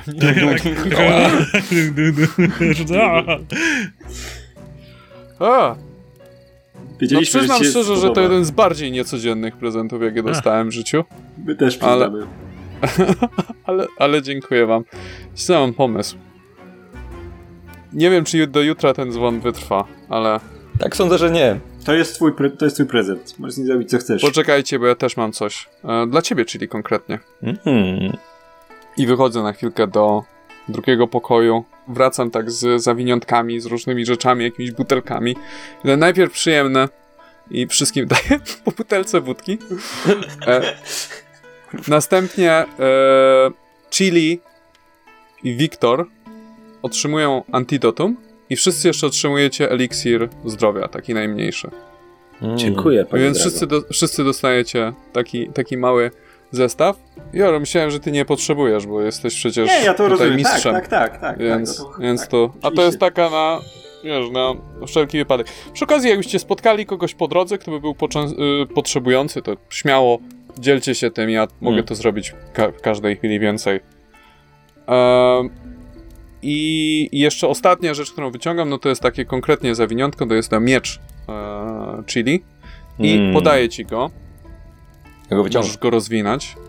Czy rozwijam? E, rozwijasz, bo jest zawinięty Mhm. w jakieś e, ma- materiały, rozwijasz go i widzisz, że, że wzdłuż zbrocza miecza, to jest pierwsza rzecz, co zauważysz, jest taki dodatkowy odważnik. Ja tak mówię, zamachnij się.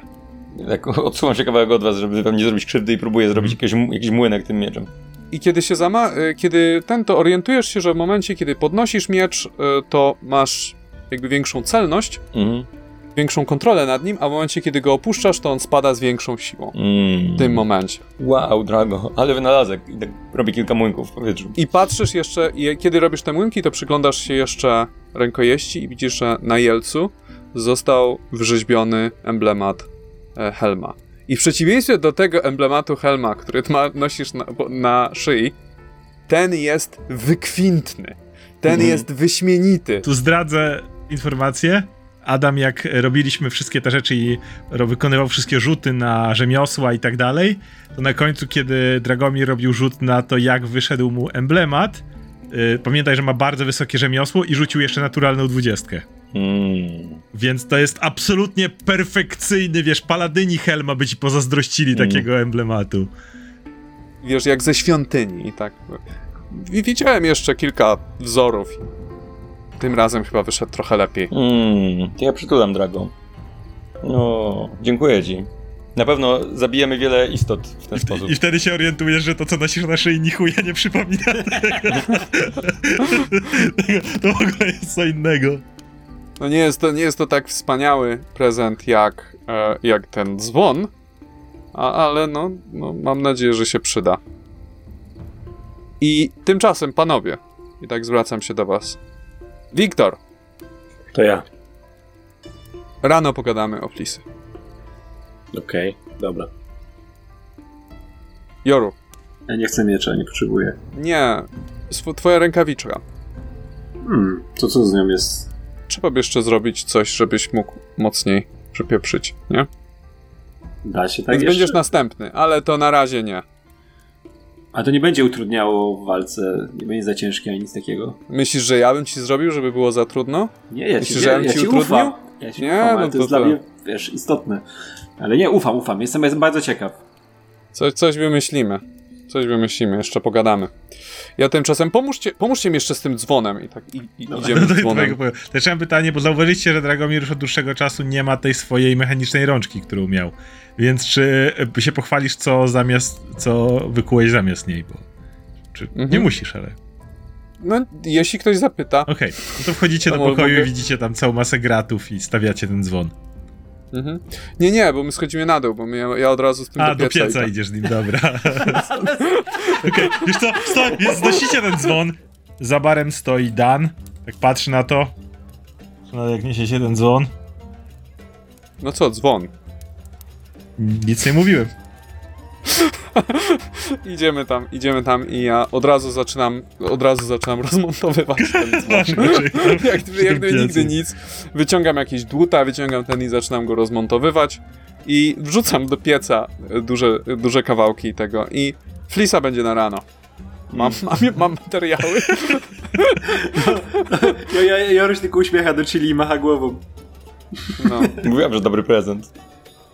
Jeszcze mamy, pozbyłem się mojej mechanicznej dłoni. Jest, widzicie, taka normalna tym razem. E, Ale troszeczkę sobie usprawniłem tarczę. Myślę, że będzie, myślę, że się bardzo przyda podczas następnych pojedynków. Mm. No. No cóż. Wielkie dzięki za dzwony. Jeszcze, wiecie co? Yy, Był piękny. myśl, jeszcze, do, jeszcze do rana dołożę coś do tej tarczy z tego dzwona. Mm. Będzie miał nowe życie. Tak mówię i biorę do rąk y, lady, która gdzieś się y, znalazła pewnie po, w okolicy, biorę ją na ten i patrzę na nas, na całą naszą czwórkę z dumą. Całą naszą piątkę właściwie z dumą. Na szóstkę, piątkę i dzwon. Płonący dzwon. Dzwony już coraz mniej. Dzwon będzie każ częścią każdego z nas w tej chwili. Emocjonalnie i fizycznie. Poczekajcie jeszcze, jak się nazywa to, co jest w środku dzwonu? Nie. Serce. Serce. No to ja, to ja jeszcze, wiecie co? A jakbym przerobił to serce na, na młot rzucany? Jak, widzi, widzicie taki proces myślowy Drago i Drago zaczyna się i cały czas już, Drago już jest, Drago już was nie słyszy, już jest w szale roboty.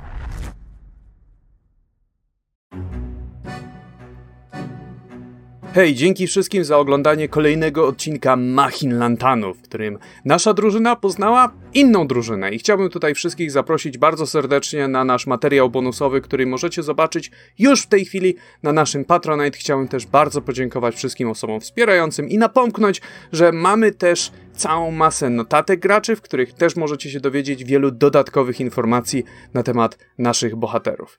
I tak na koniec jeszcze spytam, jak myślicie o tych łowcach wilkołaków? To jacyś sympatyczni ludzie naprawdę chcą dobrego, czy może trochę jednak podejrzanie im z oczu patrzy?